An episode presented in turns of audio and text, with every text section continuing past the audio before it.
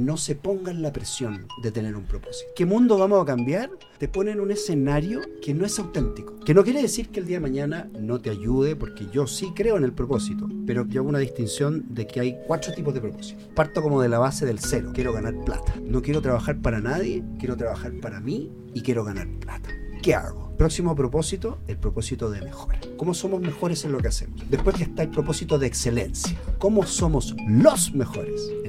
Todavía no estoy cambiando nada en el mundo. Después están los propósitos de incidencia. Ok, ya somos los mejores. Ahora, ¿cómo incidimos en nuestro entorno? ¿Cómo podemos ayudar a otros? Y al final para mí está el propósito de la trascendencia. ¿Qué se pierde el mundo si nosotros no existimos? Yo creo que el propósito de la incidencia Claro. y la trascendencia es lo que hoy día está en la conversa en los propósitos. Pero Claro. ¿qué pasa con los propósitos para atrás? Ser excelente en lo que hacemos, el, el resto después se va construyendo. Se va construyendo. Bienvenidos al podcast de Nico Orellana. Mi invitado de hoy es Francisco Chaparro. Fue director de marketing y comunicaciones en Virgin Mobile, director de comunicación corporativa en Claro y gerente de comunicación estratégica en Telmex. Conversamos de todo lo que necesita un emprendedor para poder crear su marca, propósito, relato, posicionamiento, cómo implementamos esto en nuestro emprendimiento y cómo empezó su carrera. Pero antes de ir al episodio, quiero dar las gracias a mi auspiciador Flycrew, el que hace todo esto posible, donde podrás entrar y encontrar expertos listos para cambiar tu trayectoria personal.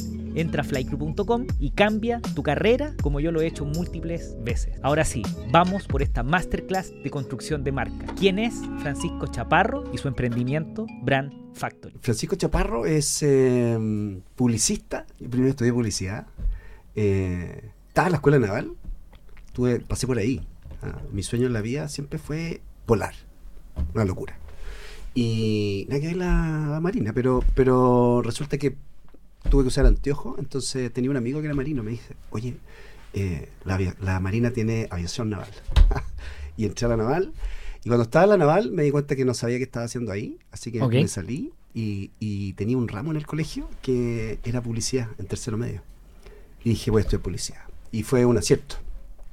Estudié publicidad, eh, después saqué una licenciatura en ciencias de la comunicación y, y trabajando estudié ingeniería comercial. Me di cuenta que, que para lo que estaba haciendo en ese momento eh, necesitaba saber de números eh, y nada. Entonces, nada, es como Brand Factory es hoy día una agencia estratégica de branding y comunicación. Así la defino yo. Perfecto. Ah, eh, yo creo que fue, fue el resultado de, de una pregunta que me hice muy joven que tenía que ver con la construcción de marca ah, y, y que, y que fui construyendo además profesionalmente. Yo me fui cambiando de pega y me expuse a pega que no había hecho nunca eh, para poder llegar a Brand Factory. Ah. Perfecto. Eh, y Brand Factory hoy día lo que hace es partimos como una consultora en branding. Eh, hace siete años atrás, ya, cuando el branding era una conversación que no estaba tan en boga como ahora. Mm. ¿ah?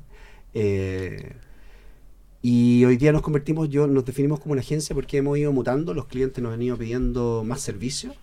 eh, y eso ha hecho que hemos, nos hemos entrado un poquito más en el mundo quizás de las agencias tradicionales, pero seguimos manteniendo este el core, esta alma de, construcción de marca que, que finalmente es como, es a mí parte de lo que me apasiona. Eh, yo creo que una de las cosas que me dio una vuelta larga profesionalmente para llegar a hacer lo que me gusta hacer y soy feliz en lo que hago, a pesar de que no nos va como nos gustaría, como ah, al grueso de las empresas. No, pero eso es por, por una Eh, ambición que todos tenemos. po. Sí, y pero pero nada, eh, Brand Factory hoy día eh, está dedicada profundamente a ayudar a otras empresas a construir marcas poderosas. Yo sé que suena medio cliché ¿eh? el construir No, marca pero poderosa, vamos- y, y- y- y sí, creo que es interesante hablar de qué significa una marca poderosa. ¿ah? Vamos, Porque- vamos, vamos a ir para allá, pero antes Ya, buenísimo. dijiste algo que me encantó. Dijiste, partiste en la escuela naval. Sí. ¿Eres piloto? No, no, no, no alcancé.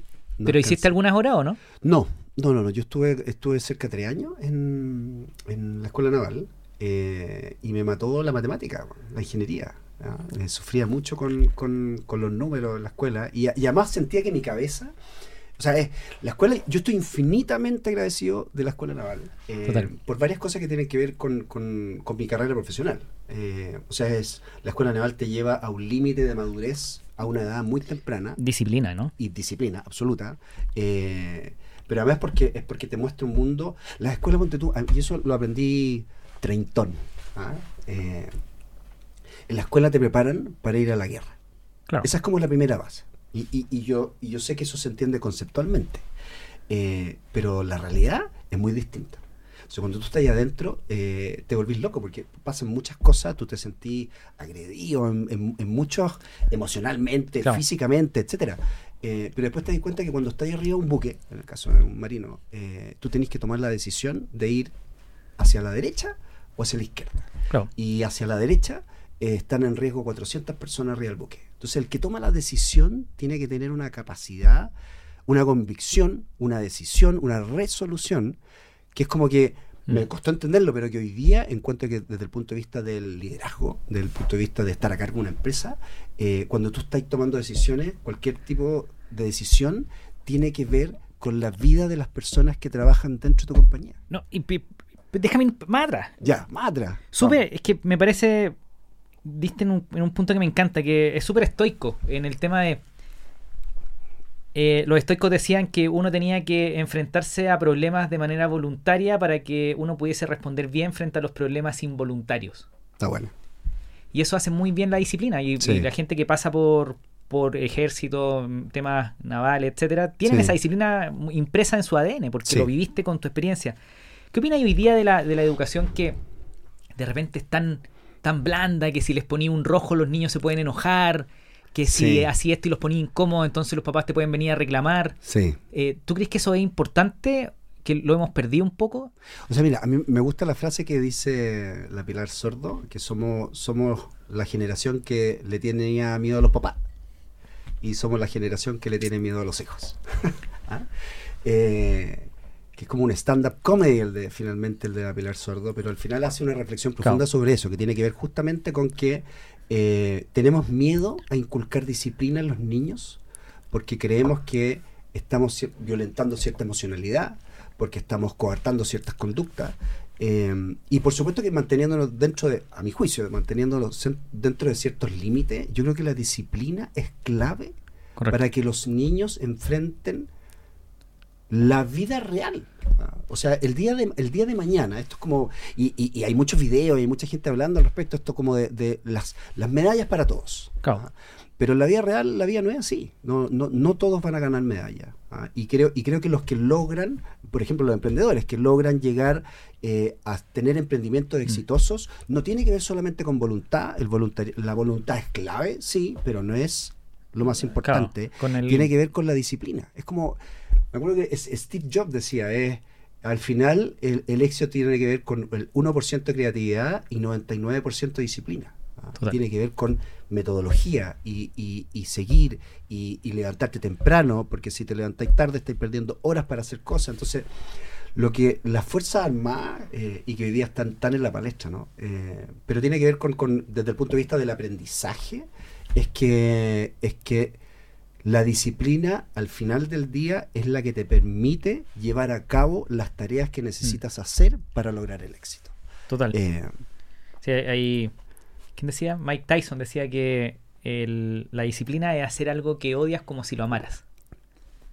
por supuesto. Y me O sea, encanta. A mí me pasa todas las mañanas. A mí me cuesta mucho. Ponte tú, nosotros nos levantamos todos los días a las cinco y media de la mañana. Claro.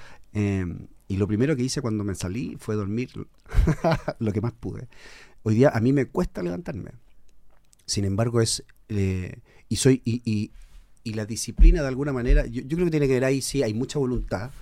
eh, pero yo me obligo a hacer cosas eh, que no tengo ganas de hacer, pero que sé que tengo que hacer para Correcto. lograr. Porque estoy tan comprometido con el final, estoy tan comprometido con, el, con lo que quiero lograr, que en el día no voy a hacer todo el día cosas que a mí me gustan. Y hacer cosas Mm. que no me gustan, yo creo que tienen que ver con la disciplina. Perfecto. Sí, no, ese, ese tema me encanta. Hay, hay un, Mm. hay un gallo que, que, me- que- que lo- se lo recomiendo, te lo recomiendo, se llama Van, Van Neistat, que es el hermano de Casey Neistat. O lo Neistat, en realidad. Y, y Van decía que eh, él se levantaba todas las mañanas a correr solo para sentir la gracia de terminar de hacer esa mierda. ¿Cachai? Sí, Entonces, Sí. su momento más, Sí. el- su mejor momento del día era cuando Sí. terminaba de correr. sí. Porque había terminado de hacer algo que odiaba, Sí. que sabía que era importante. Yo creo que exponerse a ese tipo de cosas te hace superar las, te hace superar otro tipo de cosas. O sea, es, si puedo hacer esto que no quiero hacer, que me carga hacer, puedo hacer cualquier cosa. ¿Y cómo un gallo con, con disciplina, me imagino Mm. cuando uno piensa en disciplina, eh, piensa en rutinas, piensa en estructura, piensa en orden. Sí. Eh, ¿Cómo te pasáis al lado más creativo, que es la publicidad? ¿Cómo fue ese cambio? ¿O, o tomaste tú la publicidad y la convertiste en orden?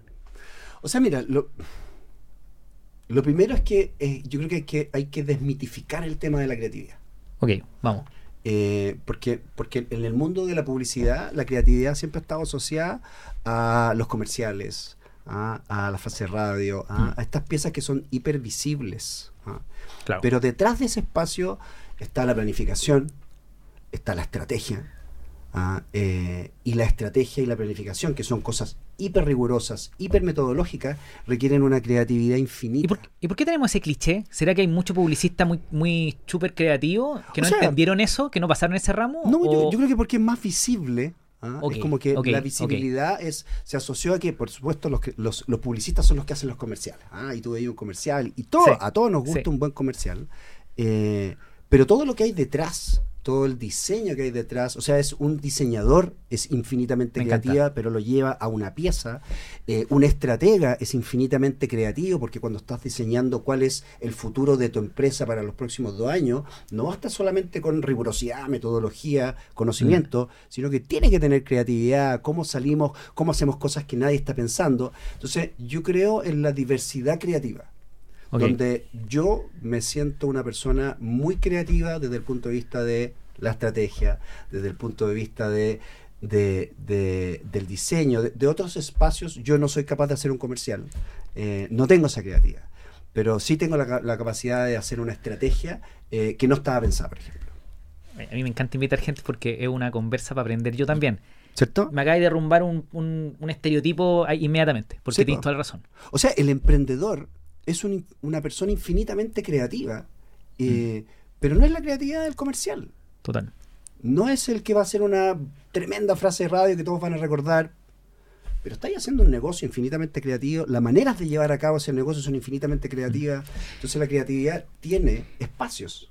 Y eso, eso es re interesante, el, porque yo creo que para poder ser creativo, efectivamente, tenéis que tener una estructura. Y quizás Sí. en, la- en las agencias que conocemos, el típico formato de agencia de publicidad, eh, el creativo puede ser creativo porque hay una estructura grande atrás que le da el espacio para que sea creativo. Sí.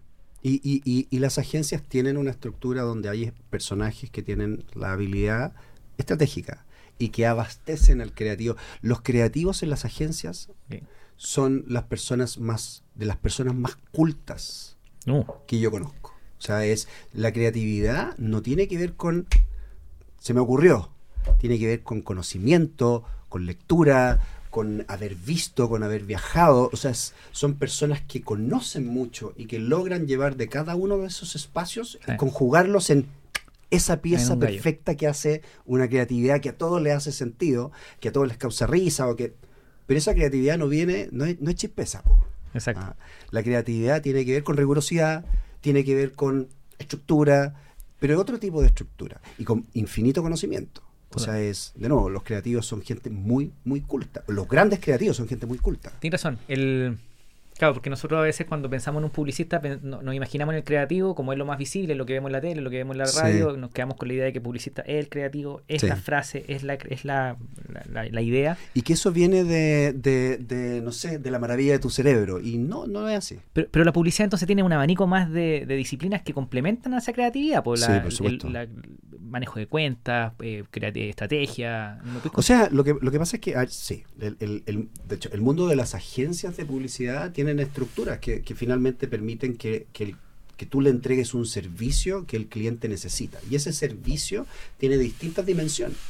Eh, finalmente tú lo que ves como muchas veces como cliente es ves, esa pieza que le llamamos, ves ese diseño, ves ese logo, ves ese comercial, ves pero antes de eso hay todo un proceso donde, donde hay que entender cuáles son las problemáticas del cliente, con- donde, donde hay que entender cuáles son los dolores del negocio, Mm. donde hay que entender el negocio. Entonces, hay- hay- y como toda relación, bueno, está el área de cuentas, que es el que maneja la relación entre el cliente y su equipo, ¿cierto? Está el área de estrategia, que son los que están pensando, bueno, ¿cómo es el consumidor? cómo es el mercado, cuáles son las tendencias. Hay que traer información a la mesa para que finalmente los creativos puedan hacer su magia.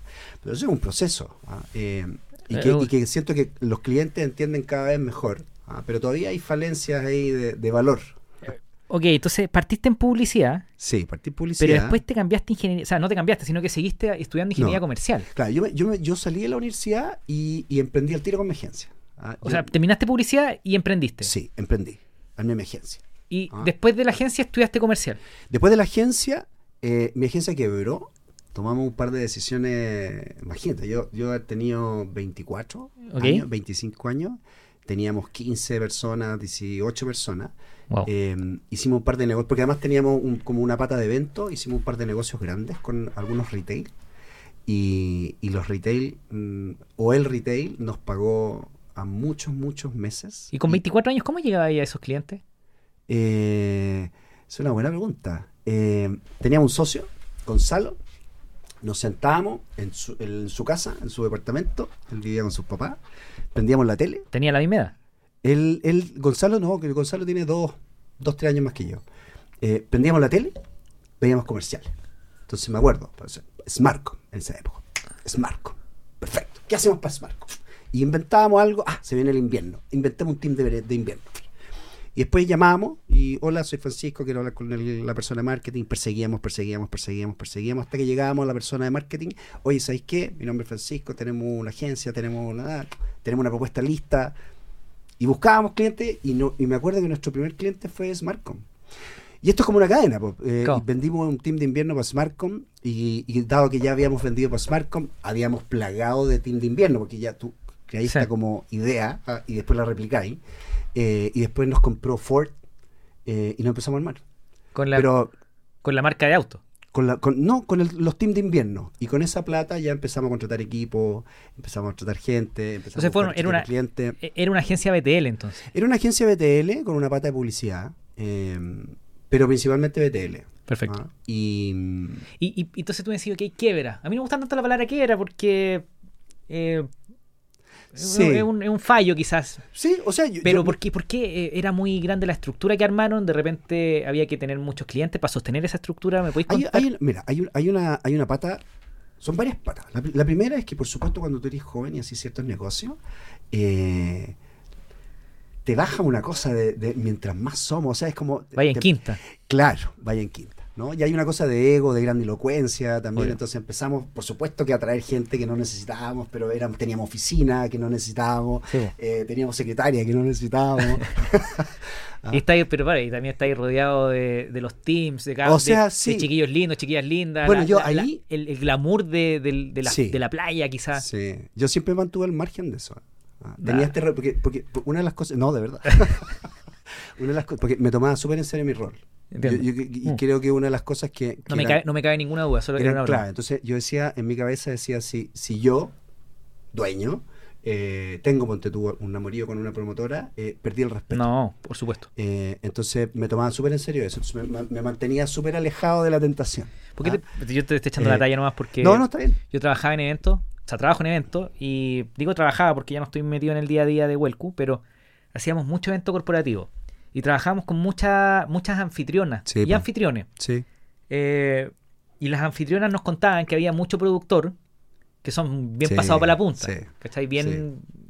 ya- ojalá que no pasen tanto como antes, pero que era bien jodido trabajar en. Y, y no pongo la mano al fuego por mis productores. No, yo sé. Ah, Pero, Yo sé, pero yo- sí, yo tenía esa lógica. Bueno, pero lo que nos pasó es que, es que finalmente hicimos, eh, nos invitaron a hacer un negocio muy grande.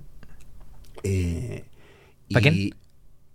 ¿Se puede para Ripley. Ok. Sí. Ah, pues un Sí, negocio de cliente Ripley, antiguo. Sí. sí, estamos hablando del año 2003, ¿ah? Son 20 años atrás. Eh, y, y en mi cabeza dije, aquí la hago. Ah, Ese primer, el, primer aprendizaje para el emprendedor.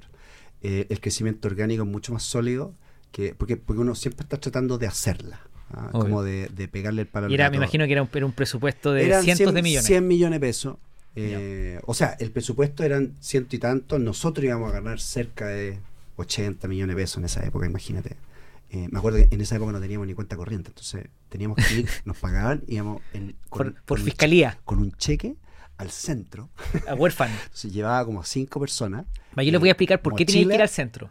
Porque los bancos solo tienen su fiscalía en las sucursales del centro. Exactamente. Y la fiscalía es un abogado que revisa la escritura de la empresa para poder pasarte el valerista. Exactamente. ¿Sí o no? Hoy día, hoy día, hoy día eso no se hace, no pasa, ¿no? existe. Ya. O sea, yo Pero hice- eso pasa, teníamos que ir con, Yo con lo la hice. escritura Lo hice 2000, el 2008-2009. y llevaba, te juro, llevaba, llamaba, bueno, llevaba gente en mi oficina, llamábamos a algunos, algunos promotores, amigos, grandes, y, y yo salía del banco con 50 millones de pesos en efectivo. Sí. Eh, y tenía que llevarlo a mi banco porque no había transferencia. Bueno, Año 2003, cabrón. sí, po. entonces, bueno, lo que nos Creo- pasó es Perdón, que creo que nos pasó. El- el- creo que en Chile las transferencias electrónicas, si no me equivoco, se lanzaron como en esos años, el 2005, 2006. O sea, claro, en esa época no existían. y- La gente depositaba por ventanilla. Y nos Perdón. pagaban con un, con un cheque a nombre de la empresa. Digo solamente para que la gente que nos escuche no Sí. crea que somos bueno, aquí No, como no, no. bolsos de plata, sino que Sí. en verdad en ese tiempo, en esos No años en había. Chile no era tan No. popular el te transfiero la Sí, plata claro. a la cuenta de la empresa. Las empresas no pagaban así.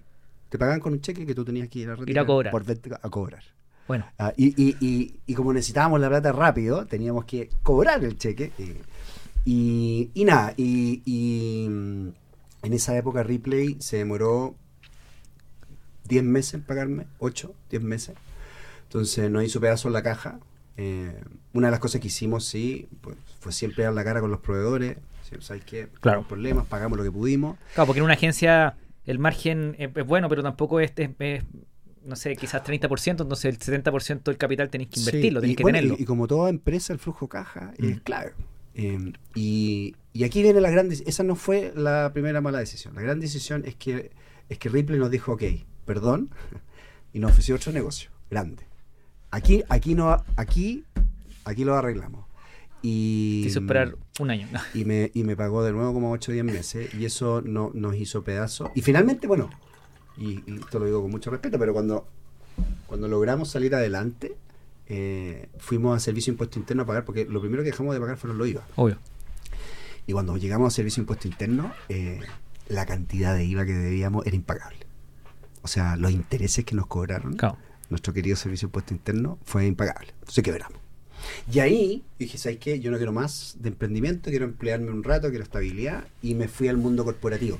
Y ahí estudié ingeniería comercial. Ok, entonces te fuiste al mundo corporativo Sí. y ahí habías hecho buenas migas con el mundo de las telecomunicaciones. Había hecho buenas migas. Pequeño. Ah, gracias. Em, Había hecho buenas migas con el mundo de telecomunicaciones Sí, y po. por eso entraste a trabajar Sí. directo a Telmex. Sí. Telmex, Telmex era cliente de nosotros. Nosotros y- le hacíamos eventos a Telmex. ¿A qué cargo llegaste a gerente de comunicaciones? A ver, partí como jefe de mm, partí como jefe de marketing. eh, después fui gerente de comunicación, de gerente de, de comunicación, o sea, gerente de marketing, gerente de comunicaciones. eh, después vino la fusión con Claro eh, y quedé como gerente de comunicación corporativa y asuntos públicos. Espera, Pero tenías Eh, 28 años, yo creo, ¿no? Ahí tenía como 32. Ah, perfecto. Era, era bien joven. Ahora, pero la, la gracia es porque, porque e- esto es bueno para la historia, que es, nunca entendía, yo no entendía por qué el área de comunicaciones trabajaba, dependía del gerente general y trabajaba absolutamente separado de marketing. Ok, o sea, comunicaciones Entonces, y marketing no conversaban. No conversaba. Ah, y, y yo ya estaba con este Claro. profundo de, de construir marca. Entonces no me hacía sentido que hubieran dos personas dentro de la compañía construyendo marcas sin conversar, Mm. sin saber cuál era la marca que estaba construyendo el área de comunicaciones. Entonces se da la posibilidad de, de comunicaciones, yo la pido, ah, pataleo un poco, eh, me la dan. Eh, y una de las cosas dije, ok, ¿sabéis qué? Extraordinario, pero traigamos la marketing. Y Juntémoslo. hagamos que hagamos que marketing y comunicaciones trabajen de la mano. Y ahí se dio una, una dinámica bien rica en términos de, de que estábamos mucho más sintonizados. No quiere decir que era la panacea, no, no, no descubrimos, porque al final igual tú entras en una dinámica de trabajo donde tenéis que hacer, tenéis tu objetivo y el de marketing tiene otro, pero había una conexión, había una persona que estaba liderando ese espacio que conecta. Y en esos años, en esos años, eh, Telmex, eh, claro, eh, ¿se usaba el- el- en otras empresas la idea de comunicaciones y marketing en una misma gerencia? ¿O, o fue algo que estaba empezando en esos años?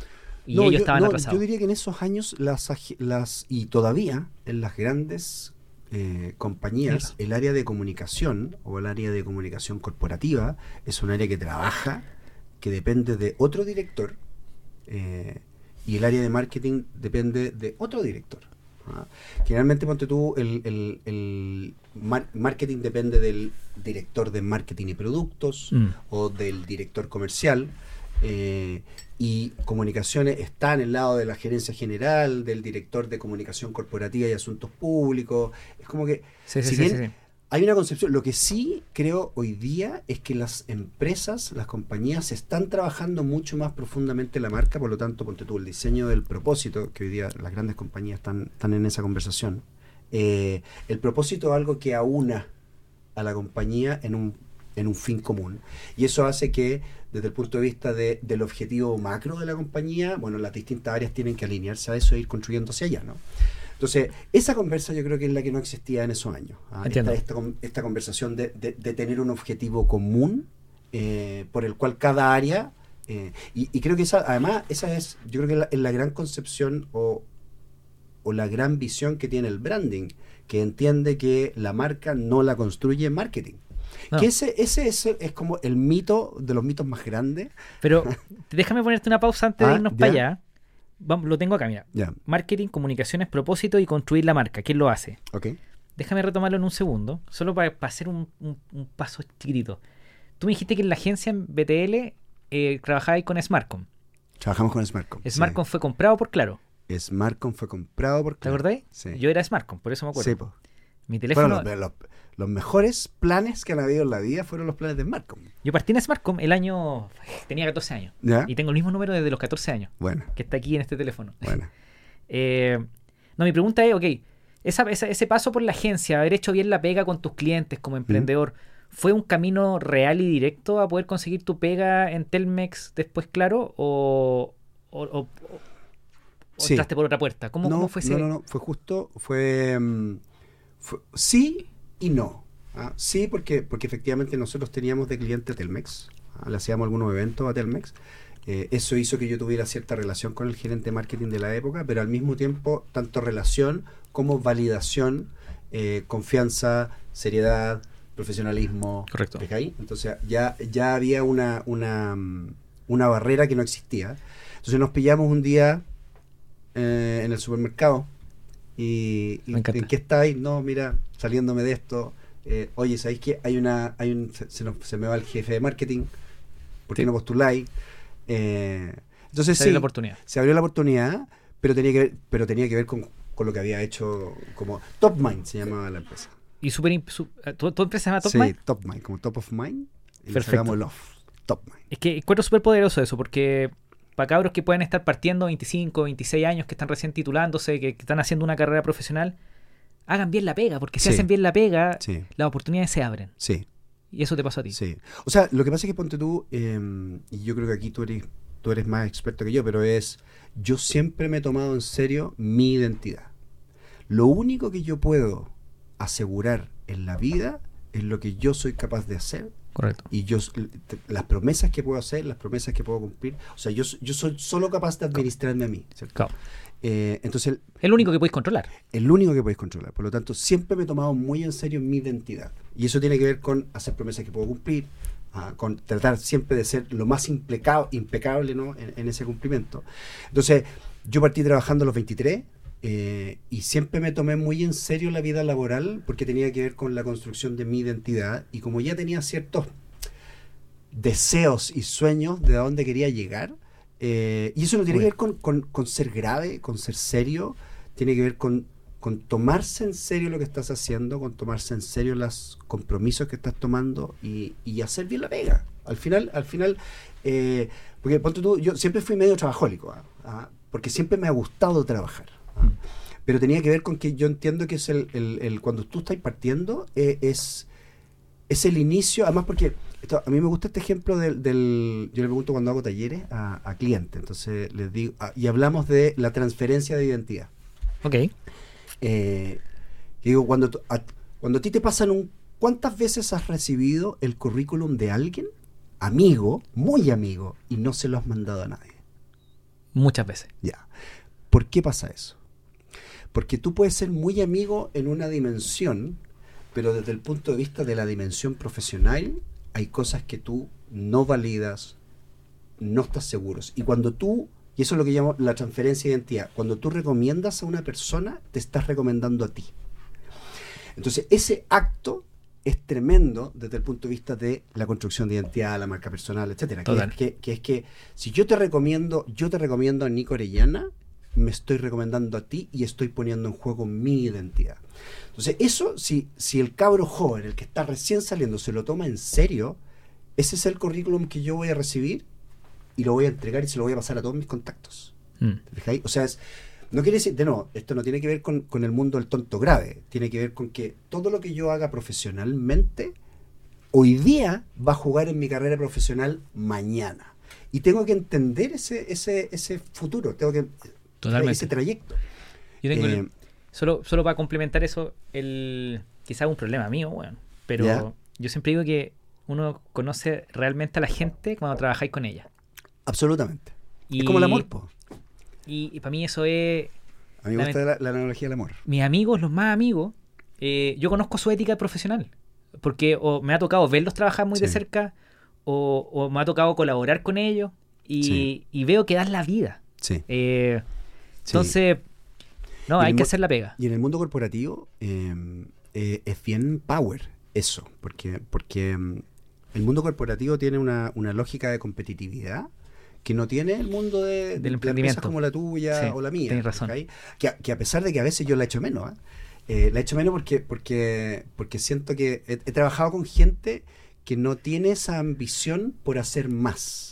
¿Ah? Claro, pero, pero por lo mismo que está diciendo, como hay una competitividad, Sí. también hay que cuidar la reputación, Sí. hay que cuidar la pega, entonces Sí. corrís menos riesgo, estáis más po, preocupados de que- a quién recomendáis, a quién... A quién Pero, al mismo tiempo, esa competitividad hace que siempre estás, vives, vives desde la desconfianza, que, que eso es una de las, para mí, una de las claves de la competitividad, que porque no es la competitividad de la amistad. Me estoy ¿cierto? imaginando todos los cabros que trabajan en Ripley y en O sea, imagínate, po. O sea, hoy día yo creo que las compañías, de nuevo, se, han- se- se están tomando mucho más en serio construir una cultura distinta. Eh, eh, yo estoy hablando de 10, 15 años atrás. eh, pero todavía, o sea, todavía, todavía hay compañías, y no pocas, donde, donde la competitividad laboral es tan potente. Bueno, los, los, los, los, centennials hoy día se arrancan de ahí. ¿ah? ¿Te fijáis? Y ahí, y ahí es donde sí, tenemos cuando tú me hablabas de la educación, tenemos un problema, sí, porque, porque no, no están acostumbrados a esa competitividad. ¿Te fijáis? Donde, donde Claro. tú te ves expuesto. Y, lo- y los por eso los cabros quizás de tre- 35, 40 años les va muy bien en estas corporaciones porque quizás vienen con una educación Viene- sí, po. competitiva. O sea, el, el, no sé, ponte tú, mis, mis niños están, el- mi hijo mayor, Sebastián, acaba de pasar, estaba en quinto, eh, pero no tenía notas, hasta cuarto no tenía notas.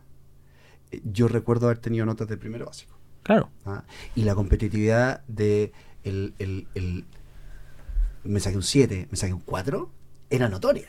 ¿Te fijáis? Hoy día no, no, y, y lo encuentro algo positivo. Ahora, yo no sé en qué punto hay que empezar a regular, porque el mundo es Es, competitivo. es hueviado. Eh, eh, O sea, aunque seas emprendedor, tu empresa compite con la de al lado y tú siempre tenés que estar en una lógica, no, no desde la desconfianza que tiene que ver con, con la estar dentro de una cultura, pero sí desde estar siempre atento, siempre tratando de adelantarte a la movida, porque estás compitiendo. Correcto. Siempre. Mira, hay un. No quiero profundizar en eso porque nos vamos a ir en una, en una conversación sí. que a mí me fascina, que justamente tiene que ver con, con si importa la nota o no importa la nota, Ah, sí, si qué, qué tanto tiene que ver como lo que nos hace únicos. Mm, eh, no sé, por el, el Ritalin, que se El discutió el Ritalin, 2019 en Chile, sí. Que Todo se solucionaba con Ritalin. y los colegios Ah. te lo exigían. Eh, hoy día, y estoy seguro que hoy Sí. día debe estar debe seguir sucediendo como underground. Menos, menos. Yo, yo creo que los profesores están, están mucho más desafiados. En esa época yo creo que se desafiaban menos y el problema era el del niño y no... Y yo, yo me puse a leer, pero ¿cachai? Por eso yo me puse a ver prensa de esos años y los periodistas decían, entonces, ¿qué hacemos? Yo, pero, pero espérate, eh, Ma- Bustamante, en una entrevista, ¿Ya? a un, a un- a un político que está, eh, que está firmando la ley, la ley Ritalin en el 2019. Y Bustamante le dice, ya, pero si no le damos, si no hacemos esto del Ritalin, ¿qué hacemos? Y yo lo escuchaba y decía, pero entonces le pegamos al niño Claro. y ¿por qué no, no hay otra opción? Sí, po. Porque claro, él decía, ¿y qué pasa con los profesores? Que tienen 40 alumnos, que tienen 7 niños que están uno tocando un instrumento, otro gritando, Sí, otro arriba de la mesa. Claro, eh, no es fácil para el, No, profesor. Pero esa, esa es la generación de la que, la- de la que habla Pilar Sordo, que es como, como vivimos eso, queremos hacerlo tan distinto, eh, que por otro lado no, no, no, no nos atrevemos a, a inculcar disciplina, a inculcar rigurosidad, a, Eh. llamar la atención. Bueno, sí, es- en esa conversa Eh, podríamos estar harto rato. Pero déjame, déjame decir. Entonces, est- estaba ahí en, en- en- Entraste a Telmex eh, por la buena pega que había hecho en tu, en, tu- Sí. en tu agencia, Top Sí, Mind, Top Mind. y estudiaste ingeniería comercial. ¿Por qué estudiaste ingeniería comercial? ¿Porque te- algo te faltaba o no? El equipo de marketing eran puros ingenieros comerciales. Eh, en, en el área de producto, ¿cierto? Ya caché. Eh, no- y, y si bien y si bien creo y lo digo con respeto como ingeniero comercial creo que los ingenieros comerciales no saben de comunicación No, obvio que no, si Ah. son administradores. eh, y están hoy día en cargos eh, donde donde administran la comunicación eh, pero pero sí yo yo sentía que tenía habilidades muchas habilidades en ese mundo pero no tenía habilidad en el mundo duro Perfecto. que tiene que ver con que con que la, la comunicación no es el negocio. Tú tienes que entender el negocio en el que está. Esa ponte tú una de las grandes gracias que el emprendedor, que da lo mismo la carrera que tengáis, cuando tú armas tu empresa, la conocí, tienes que conocerla de pe a pa. ¿Y ingeniería comercial te dio esa, esa dimensión? O sea, ingeniería comercial me, me permitió entender cosas del negocio que antes no entendía. Eh, o sea, hoy día miro los cuadernos de ingeniería comercial eh, y, y miro las derivadas y, y con mi letra y, y estoy jeroglífico. No, no entiendo nada de lo que estoy mirando. No, obvio, obvio. Pero te, te enseña una lógica. Claro. ¿ah? Eh, una, y, y, y hay cierto tú, economía que te enseña cómo, No, echa- cómo funciona el mercado. Prende una red neuronal en tu cerebro que, que siempre estuvo apaga, quizá. Claro, y eso además porque como yo era hiper autoexigente, tenía que ver con que yo no voy a, no voy a lograr competir de igual a igual si no soy ingeniero Así comercial. que ya- ya- Entonces ahora es ingeniero comercial, ingeniero comercial y publicista. ¿Y ¿Ah? eso lo estudiaba ahí en la noche? Eh, lunes, martes, jueves y sábado. De 7 a 10 en la semana y de 8 a 2 los sábados. Y Hermoso. los, días, y los días que no, estudiábamos. Teníamos que estudiar. Hermoso. Estaba casado y esa fue la época en que, en que decidimos con, con mi ex señor en esa época no tener hijos porque pues yo no estaba nunca. Está-. O sea, es, trabajaba todo el día, estudiaba toda la noche y los días que no, que no estudiaba tenía que estudiar, estudiar, estudiar. Sí. O sea, que ni iba a clases. pero- No, bueno. Sí, Y terminaste en, en la- en la- en el mundo corporativo, porque después volviste a emprender y Sí. estás ahí en Brand Factory, pero eh, pasaste por Virgin Mobile, sí. que fue un experimento, yo creo que sí, Fue de los mejores. de los mejores que, yo he visto en Chile, quizás el único que quizás los destronó, y, les, y lo siento, ha sido lo que hizo WOM. Sí, Pero Virgin Mobile, yo creo que fue la primera marca que llegó a Chile con una forma de hacer las cosas. Probablemente había un- una línea de marca internacional, pero sí, que era muy disruptivo para lo que pasaba en Chile. sí. ¿Me puedes contar un poco esa experiencia? O sea, mira, yo, yo creo que, que lo, pri- lo primero es que eh, Virgin Mobile se tomaba muy en serio el tema de la marca. Ah, eso es como, y eso es algo que, de hecho, Virgin Mobile en Chile no es de Richard Branson, sino que era, era un, un- es, entiendo, es un, un fondo de inversión americano Claro. que, que se trae a Richard Branson, ¿no? O sea, se trae la marca, le ofrece a Richard Branson traerlo a Latinoamérica y él, y él por supuesto, como dueño de la marca, es parte de, es dueño de un porcentaje de eso, ¿no? Eh, pero la marca era todo. Ah, es como, para mí, desde el punto de vista de que ya venía con esto de, de la construcción de marca, fue la consolidación máxima, donde todos, desde el gerente general hasta la recepcionista, entendía que la marca era el negocio. Claro. Eh, y eso viene bien, de- o sea, está, está bien definido y diseñado desde eh, Inglaterra, donde está Claro. el equipo corporativo de marketing de Virgin Mobile. Yo en el evento de lanzamiento que hicieron en el GAM, En el GAM. yo estaba haciendo con Huelcula el acceso a ese evento. Me, había- me- me contrató Doala. Ya, perfecto. sí, Eh, Duala era nuestra agencia de comunicaciones. Me- ellos me, me contrataron y el punto es que yo estaba en el público, el los equipos estaban desplegados, yo no estaba trabajando, sino que estaba como, como asistente. Y estaba en el público esperando que llegara alguien importante a hablar arriba del escenario y de repente miro para el lado y había un gallo con una máscara que era Richard Branson. Y yo lo quedo mirando y Sí. como en Chile quizás yo lo, yo lo sigo hace muchísimo tiempo, entonces Sí, yo inmediatamente me di cuenta porque le vi su pelo blanco. En Chile no lo conocían tanto, de No. hecho. Yo o sea, miro- el mundo emprendedor, el mundo empresarial, pero así como, oh, viene Richard Branson y la verdad es que nadie, nadie conocía mucho. Y Richard Branson hace esto, mira. se levanta la máscara y me hace. Y yo, No, era un maestro. qué Él- locura. O sea, ponte tú, yo así, yo tuve poca relación con él, él, él- él venía y Sí, inteligente, etcétera, pero, pero, pero, pero sí puedo contar una, una historia bonita, porque pues, la típica corporativa, eh, viene Richard Branson, viene el dueño, ¿ah? entonces todos corriendo en círculo, eh, haciendo presentaciones. eh, presentaciones, presentaciones, no, viene Richard Branson, vamos a tener una, una reunión donde nos vamos a sentar, vamos a revisar el futuro de la compañía y los números y bla, bla, bla, bla. Y, y Richard Branson llega, se sienta y dice, no quiero ver ninguna presentación, háblenme del equipo. Y nos tuvo dos horas, dos horas conversando del equipo. ¿ah? Eh, entonces, él, él de alguna manera, él ya viene de vuelta, ¿ah? pero, pero él desde el principio supo que lo que iba a hacer, lo iba a hacer por el sexapil de su marca. ¿ah? O sea, es como Virgin se convierte en algo que representa algo apetecible. Entonces, de hecho, él llegó a tener, no recuerdo el número, pero más de 80 Virgin. O sea, tuvo Virgin Coke. Sí, sí, sí. sí. Ah, cosas, cosas que la gente no sabe. la historia de él Eh, es- Virgin Gym, Virgin, bueno, y- Vir- y, los conocí hoy día, Galactic Train, etcétera. Eh, pero él armó un imperio en torno a la marca. Ahora, y ahí, mm, porque hay, hay dos estrategias para mí que son como clave en el mundo de la construcción de marca. Hablemos de branding. Ah, ya. Hablemos, vámonos de Ya, marca. Ya, ya, ya te conocí. Ya te conocí. Está bueno. O sea, te- tenemos un, tenemos un gallo aquí atómico, experto en marca, comunicaciones, publicista, ingeniero comercial. Mira. Trabajaste en unas marcas más, yo digo, más Sí. disruptivas haciendo marketing en Chile. Hablemos de branding. Ya, hablemos ¿Qué? de branding. ¿Qué es una marca, qué es una marca potente? po? que es una marca poderosa, potente. Eh, mira, yo creo que hay un mito ahí, ¿ah? que, que me gustaría, así como para la gente que está partiendo. Lo primero es que es que poderoso no tiene que ver con masivo. Ok. ¿ah? Eh, finalmente el poder de las marcas tiene que ver con cuán relevante eres tú para tus clientes. Eso es una marca poderosa. Y eso no tiene que ver con tamaño. O sea, hay marcas Mm. que, si las mides en términos de tamaño, son marcas pequeñas. Pero que en la es como las chalas sí. Ok. Oye. Sí, sí, sí, sí, sí. Eh, el nivel de relación que tiene con sus clientes, o sea, cuando tú hablas, yo, yo hice clase en la Diego Portales, eh, y tú hablabas de las chalas chicos y, y, y los cabros, todo, primero, todos lo conocían, y, y todos lo tenían un cariño infinito, porque es como que rompió con los estereotipos, ¿cierto? De, de- entonces el, poder tiene que ver con cuán relevante eres para el otro. Eso por una parte. Y por el otro lado tiene que ver con, con cuán grandes son las promesas que tú haces y las cumples. ¿Te fijas ahí? Por eso que ponte tú, el- bueno, después podemos hablar del- del propósito, pero, pero el propósito tiene que ver con eso, con, como, con una gran promesa, compañía, eh, y tu capacidad para cumplirla. Pero entonces tiene que ver. Porque lo- muchas veces la- porque lo que yo sé es que la marca se construye. Sí, se construye. No nacen de. No se levanta una piedra y sale una marca, sino No. que la marca hay que construirla.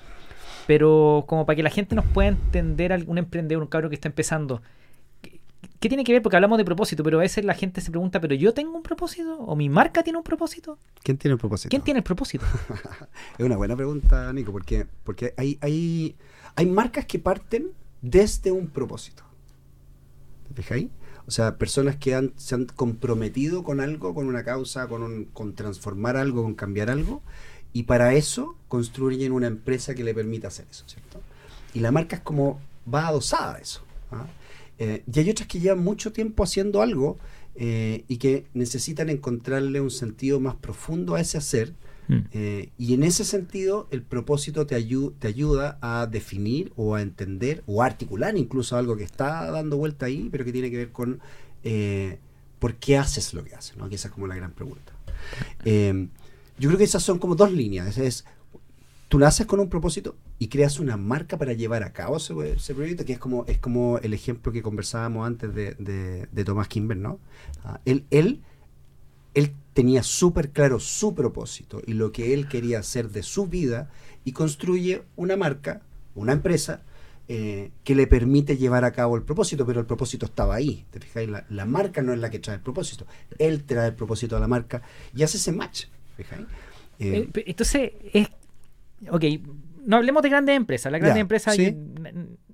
da lo mismo. Ojalá que les vaya muy bien. Pero, pero el emprendedor. sí. ¿No tienen una ventaja frente a las grandes empresas que, que un, un emprendedor puede usar su propósito personal para Sí. poder plasmarlo en sus marcas, en sus productos? Como lo hizo Tomás Kimber, por ejemplo. Absolutamente. De hecho, la, la mayoría, hoy día la mayoría de los startups vienen desde un propósito. Tienen, tienen una... Personal de los fundadores, ¿o no? Personal, sí. Tienen, tienen una reflexión respecto de lo que ellos quieren cambiar, de lo que ellos quieren construir. O sea, hoy día las generaciones, de hecho, bueno, el, tú puedes mirar las, las startups, yo trabajo con, Startup Chile y el grueso son gente joven, ¿no? Ah, centennials. Eh, y los centennials ya vienen con una conexión en la vida, con, el, con el, su entorno, con la sociedad, que es mucho más profunda que la que yo tengo o la que tú podrías tener. Entonces nosotros tenemos un proceso de aprendizaje, ¿no? Donde eh, tenemos que aprender a conectarnos con ese mundo. Hoy día las generaciones nuevas vienen mucho más conectadas, por eso no, no, no tengo tan claro por qué, yo creo que porque, porque quieren, quieren encontrarle un sentido más profundo a la vida, ¿ah? Mm. ¿Ah? si, si, lo habláramos ¿ah? filosóficamente, eh, por lo tanto están mucho más conectados con su entorno y quieren transformar, tienen, tienen un compromiso mucho más profundo con transformar ese entorno. Por lo tanto, ellos logran, a mi juicio, logran encontrar un propósito que quizás no está tan bien articulado, pero logran conectarse con un propósito mucho más rápido con lo que, lo que tú o yo podemos hacer hoy día, que somos más, más viejitos. Ya, imagínate, soy emprendedor. ¿Ya? Eh, vamos a usar el caso de Tomás, Tomás Kimber. Ok. Pero sin hablar de Tomás Kimber. Ok. Eh, pero yo soy un emprendedor y quiero lanzar una marca de anteojos de productos reciclados, eh, reutilizados, eh, de alto impacto, de triple impacto, como dice Tomás. Mm. yo tengo la, idea de hacer unos anteojos. ¿Cuál es la primera pregunta que me tengo que hacer para poder darle propósito a mi proyecto? ¿Cuál es la primera pregunta? O sea, es muy probable que en esa lógica tú quieras utilizar productos reciclables porque ya tengas un compromiso con algo más grande, porque podría hacerlo con cualquier material, podría, ¿te fijáis? Entonces, hija, yo creo que ya en esa conversación ya hay una promesa ya, hay una promesa contigo de querer aportar, de querer aportar a la sociedad de alguna manera. Vámonos más atrás. Entonces, ya, yo quiero yo quiero ser un em, yo quiero ser emprendedor. Ya. Entonces, quizás la pregunta es ir a preguntarme cuál es mi propósito primero y luego de ahí ver qué me gusta a mí y qué puedo hacer. Buena pregunta. Ah, yo, creo que, mm, O sea, entendiendo de que si logramos, y te doy tiempo para que... Sí. Entendiendo de que si nosotros logramos articular un buen propósito, una buena narrativa personal que después podamos implementar en nuestros productos, puta, la pega que viene se hace mucho más fácil. Entonces, ¿será cierto que, que es mejor partir desde ese propósito, desde antes de partir el proyecto, preguntándonos qué nos gusta? O, o quizás no. Ah, yo creo que yo, yo yo creo que hay que, hay que desmitificar un poquito el propósito. ¿ah? Yo tengo una teoría ahí, que, mm, porque el propósito de alguna manera, eh, ¿qué, pasa con, ¿qué pasa con una empresa que no tiene propósito? ¿Es una peor empresa? ¿Es una mala empresa? No, no. Eh, porque quizás el propósito, una, una, de las cosas que hoy día está muy asociada al propósito, ¿cierto? Tiene que ver con esto de transformar el mundo. ¿Ah? o transformar la sociedad. Y muchas veces cuando tú partes un emprendimiento, eh, tiene que ver con, con sustentarte, con darle sustento a tu familia, con pagar la educación de tus hijos, con ¿te fijáis? Y, y yo me hago esa pregunta, digo, bueno, ¿ese es un propósito? Absolutamente sí. Y, ese, y, ese, y ese propósito no está cambiando el mundo de nadie, pero sí está transformando el tuyo. Entonces, yo creo que los propósitos tienen que ver con, tienen la posibilidad de ir escalando y creciendo en el tiempo.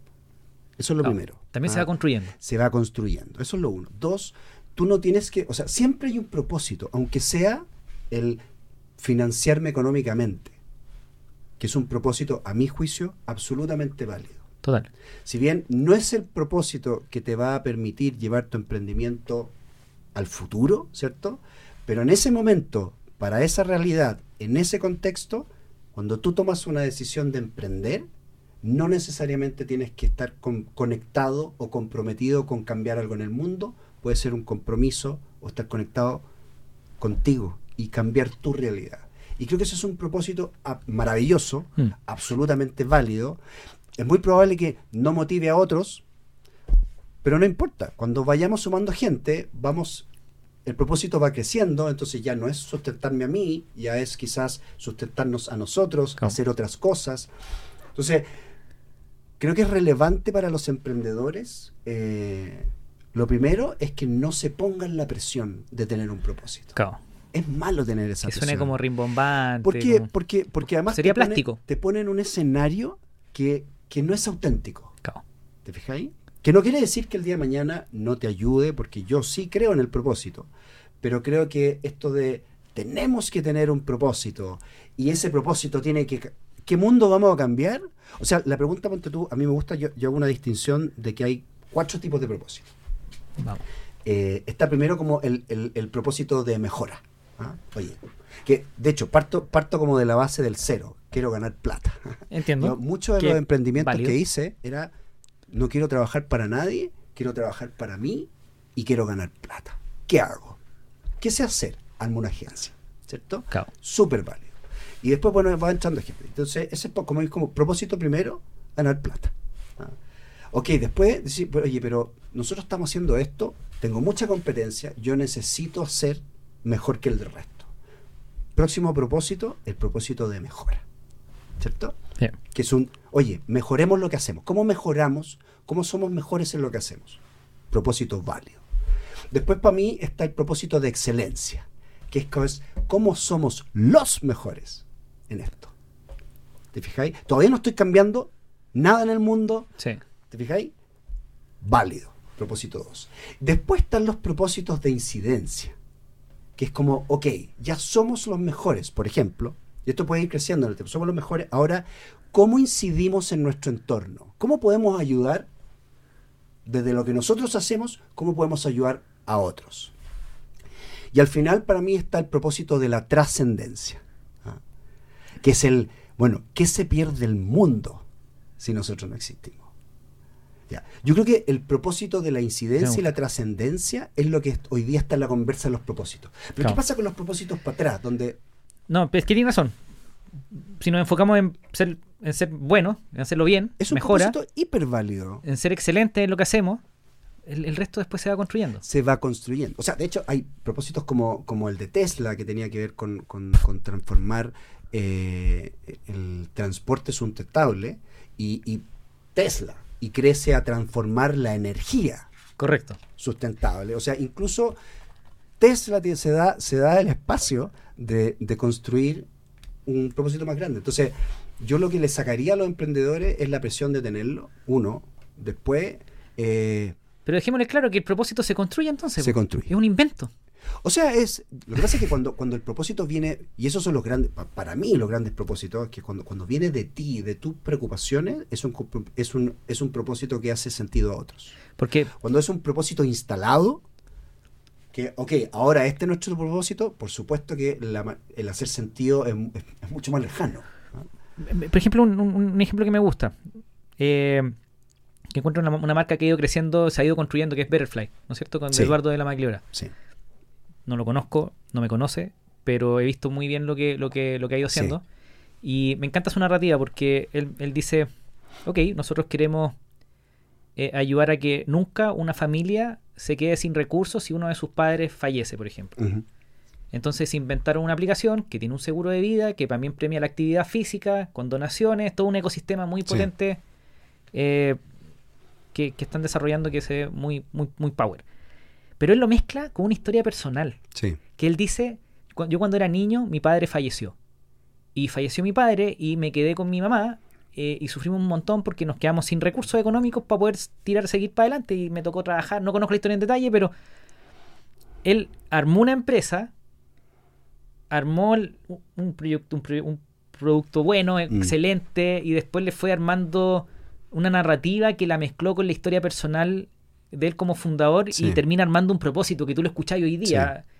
Cinco años después o siete años después de que apareció con Burn to Give, eh, que tú decís, es maravilloso. Sí, po.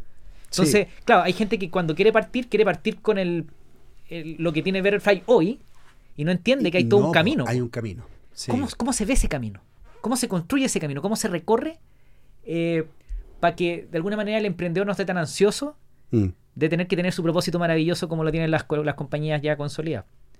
O sea, mira, yo, yo, yo creo que, que, bueno, lo que hace Betterfly justamente es que es que él monta una compañía en función de un dolor. ¿ah? Como, porque porque él, él tuvo una experiencia y en función de eso dijo, yo, yo, yo no quiero que esto siga pasando o quiero, quiero cambiar esto, ¿cierto? Eh, entonces él tenía...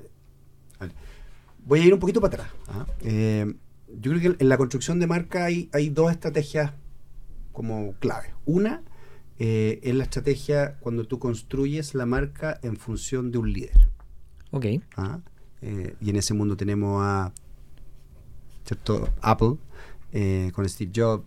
eh, porque ni, ni siquiera Zuckerberg lo ha, lo ha logrado con... No. ¿ah? Pero tienes razón. Eh, Pero, pero, pero un Elon Musk, ¿cierto? y casos, locales, Wildfoot con Wild Pierre, sí, con, con Pier, con Pier Paolo. Pier Paolo Digo. Wild Pierre, que es su arroba Wild. Pierre. Eh, y otros que es levantar la marca en función de lo que la marca es capaz de hacer. Como un Google, por ejemplo. Ok. O sea, yo, si tú le preguntas a 20 personas cuántos saben quiénes son los dueños No, de Google, nadie. uno, con suerte, ¿cierto? Entonces, cuando tú te en- tú tenías esas dos estrategias. Generalmente, generalmente, eh, cuan- las estrategias de construcción de marca cimentadas sobre el liderazgo es porque este líder nace con un propósito. Ok. ¿Te fijáis? Es como, es como, I had a dream, ¿no? Es como, es alguien que se toma muy profundamente en serio este, este dolor o esta preocupación y la convierte en algo que hace sentido a otros. Claro. Entonces, ninguna de las dos estrategias es mala. ¿ah? Ninguna de las dos estrategias eh, hacen que una sea más exitosa con la otra, pero efectivamente esta, la que, la que tiene que ver con la conexión con el líder, hace que la gente conecte con eso mucho más rápido, Mm. ¿cierto? Porque, porque viene de ahí. Total. Es como yo conocí un, un- no recuerdo el nombre ahora, pero, pero me tocó ver un, un, un cabro que, que mm, su papá se había muerto de cáncer eh, y él desarrolló una tecnología que permitía eh, en época temprana, en etapa temprana, identificar ciertas cosas que uno podría predecir Claro. que se iban a convertir. Entonces, la pregunta es, hoy día ese emprendimiento le va muy bien, ¿ah? Eh, ¿lo habría hecho si no hubiera vivido eso? Y cuando él cuenta sobre por qué hace lo que está haciendo, ¿hace sentido a otros? Por supuesto, porque hay mucha gente que ha muerto de... ¿Te fijáis? Claro. Versus Google, que, oye, nosotros lo que queremos es eh, juntar toda la información del mundo y disponibilizarla. Bueno, y eso hace sentido, no, es súper funcional y súper útil, pero la guata no me hace, no, no me conecta con nada más que con la funcionalidad. Eh, El propósito del líder. Ese- esa me, la, la- la entiendo, pero clarísima, Sí, porque es la que más conozco, es la que es la que más también Richard Branson, ¿no es cierto? Cierto, Desde el liderazgo. Pero en el caso de, de un Google, una empresa, estoy pensando en el que dice, pero yo no soy, no tengo un propósito tan claro, pero tengo una empresa que la gente me la está comprando, que ¿Sí? eh, ¿cómo se ve eso? ¿Cómo, ¿Cómo lo identifico? ¿Cómo sé que tengo una empresa que no va a depender del liderazgo, sino que va a depender del, de la- de la- del producto, del algoritmo, del... Ah, bueno, yo, yo creo que tú ahí eres experto. Marca personal. Ok, O sea, es. Si tú juntas todo lo que hemos hablado, es Steve Jobs lo que hacía es que hacía promesas maravillosas, sí, claro. ¿cierto? Y no tangibles. Hacía promesas de futuro. Entonces, ahora, tú le creías esas promesas de futuro porque en el presente se preocupaba de hacer ciertas promesas, las cumplía, superaba, ¿cierto?, las expectativas de ese, de ese- Entonces, después cuando te decía, él te decía, o sea, ahora esta es la- esto es lo que viene, tú le crees, Sí, claro. ¿cierto? Total. Eh, entonces, el líder tiene que ver con cuáles son las promesas de futuro que logra articular. No, pero eso, eso lo, ¿Mm? lo entiendo. Y es fácil de articular. Pero piensa eh, en el caso de Google, en donde nadie conoce a, Lar- a Larry a No, no, no. Larry Page, ¿No es cierto? Cierto. Pero tenían un- una tecnología tan potente que la pusieron en el mercado y se la querían comer como que si fueran chocolate. Bueno, Sí. 80, 85 que a mí me gustan, pero hay gente que le carga. Pero bueno, chocolate amargo muy rico, chocolate dulce muy, muy rico. Eh, ¿Cómo, cómo armáis un, un, un- un relato alrededor de una tecnología quizás dura? Que yo creo que es- es- O sea, ha Google sido lo hizo. un- una dificultad que tuvo Google al comienzo. Sí. po. Sí. Que alguien Y- creo que fue como el tema de, después lo llevaron como a la búsqueda, ¿te acordás? Que Sí. había una campaña donde era eh, O sea, esto yo me acuerdo de algo. Al- Altavista. O sea, era- eran, eran buscadores que. que bueno, ¿Qué, qué hace un emprendedor que tiene una cuestión tecnológica media aburrida, pero que es poderosísima para construir un relato? Chuta, buena pregunta. Eh, o sea, yo lo, lo primero que creo, eh, o sea, pensando en el caso de Google, tú, eh, lo hizo a través de la cultura. O sea, es la gente que trabaja aquí en la más bacán, lo vamos a pasar la raja haciendo lo que estamos haciendo. Por lo tanto, es somos los, somos los mejores, lo pasamos la raja, por lo tanto, el resultado siempre va a ser el mejor. Entonces, yo creo que ellos se armaron un relato en función de la cultura. Claro. Y hoy día, cuando uno mira Google, la verdad, no estáis mirando tanto la tecnología, no estáis mirando tanto el, el logro, sino que es como, Mm. es la compañía donde yo quiero trabajar, porque la raja. ¿cierto? Total. Eh, ¿Cómo lo hace un emprendedor que está eso? Yo creo que lo primero es que tiene que tomarse en serio que tiene que construirle un relato a la marca. Es como Eh, tomárselo en serio. tomarse en serio la construcción de la marca. O sea, yo lo he visto, ponte tú, en startups, eh, y, y porque también he, he mentoreado a algunos emprendedores, etcétera. Eh, lo primero, es, siempre están conectados con el negocio, infinitamente. Y cómo mejorar el negocio, y cómo crecer rápido, y cómo y vender, vender, vender, vender.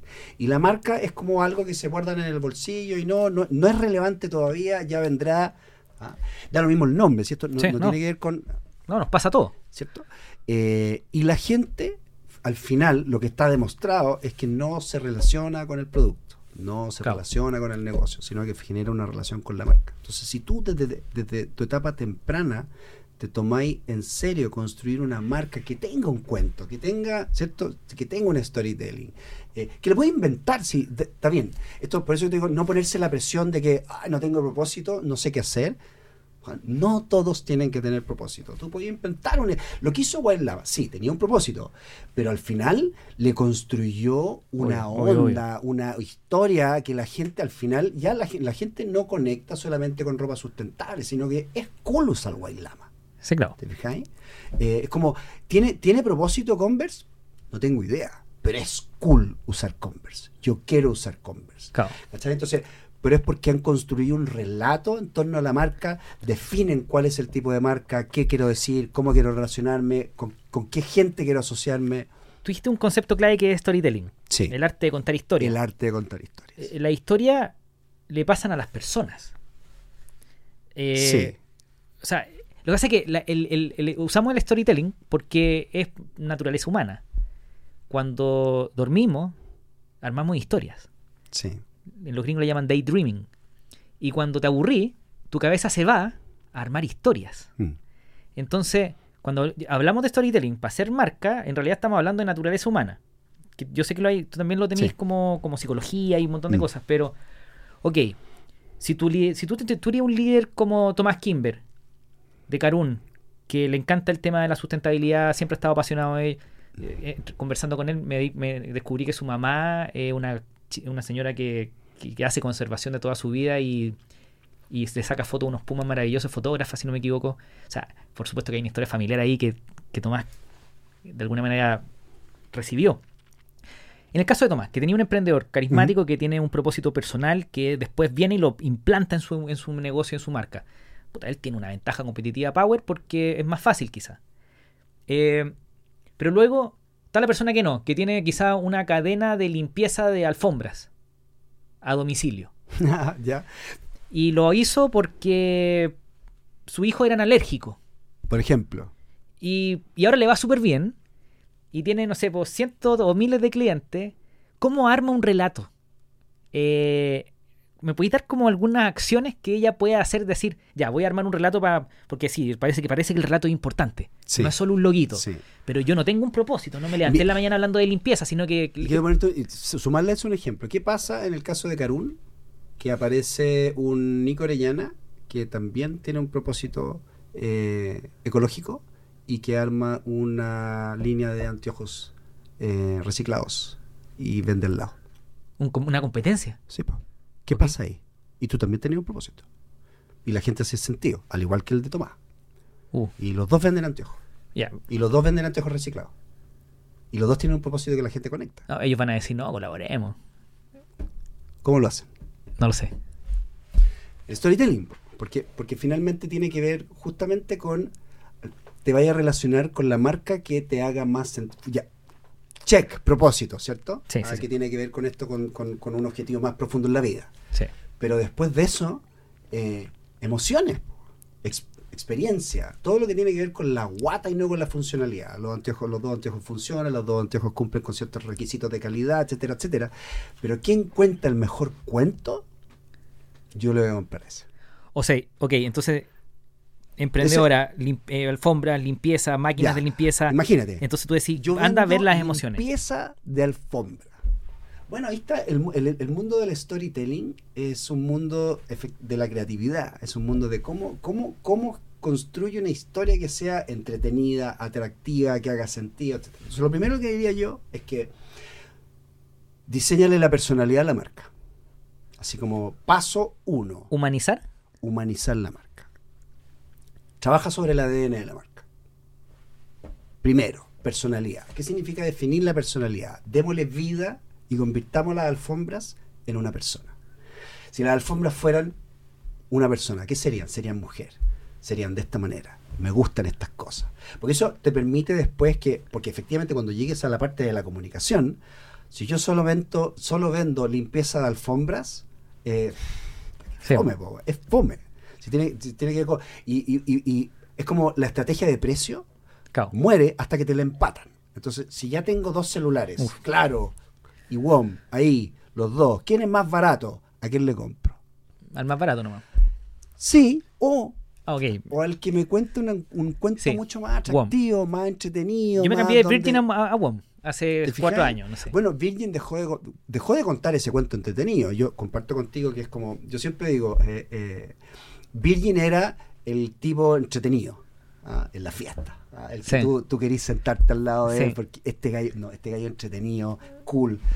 Pero Wommel que le llega, entra y le invita a copete a todos.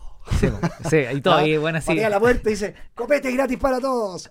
Ese es Wom, ¿te fijáis? Sí. Entonces, sí, pues, Virgin tenía un cuento súper atractivo y además hizo algo desde el punto de vista del storytelling que tenía que ver con que no solamente ser cool, entretenido, sino que, que la gente entendiera o sintiera que Virgin estaba del lado de la gente y no del lado de la compañía. Sí. Como esto de conectar. Y eso sí, lo, tú lo, lo avalas con productos, lo avalas con ciertos niveles de, de- de precio, pero al final es un storytelling que tiene Sí, que sí. contar la historia constantemente y la consistencia de contar la historia constantemente de que yo estoy del lado tuyo, no del lado del negocio. Entonces yo vendo alfombra.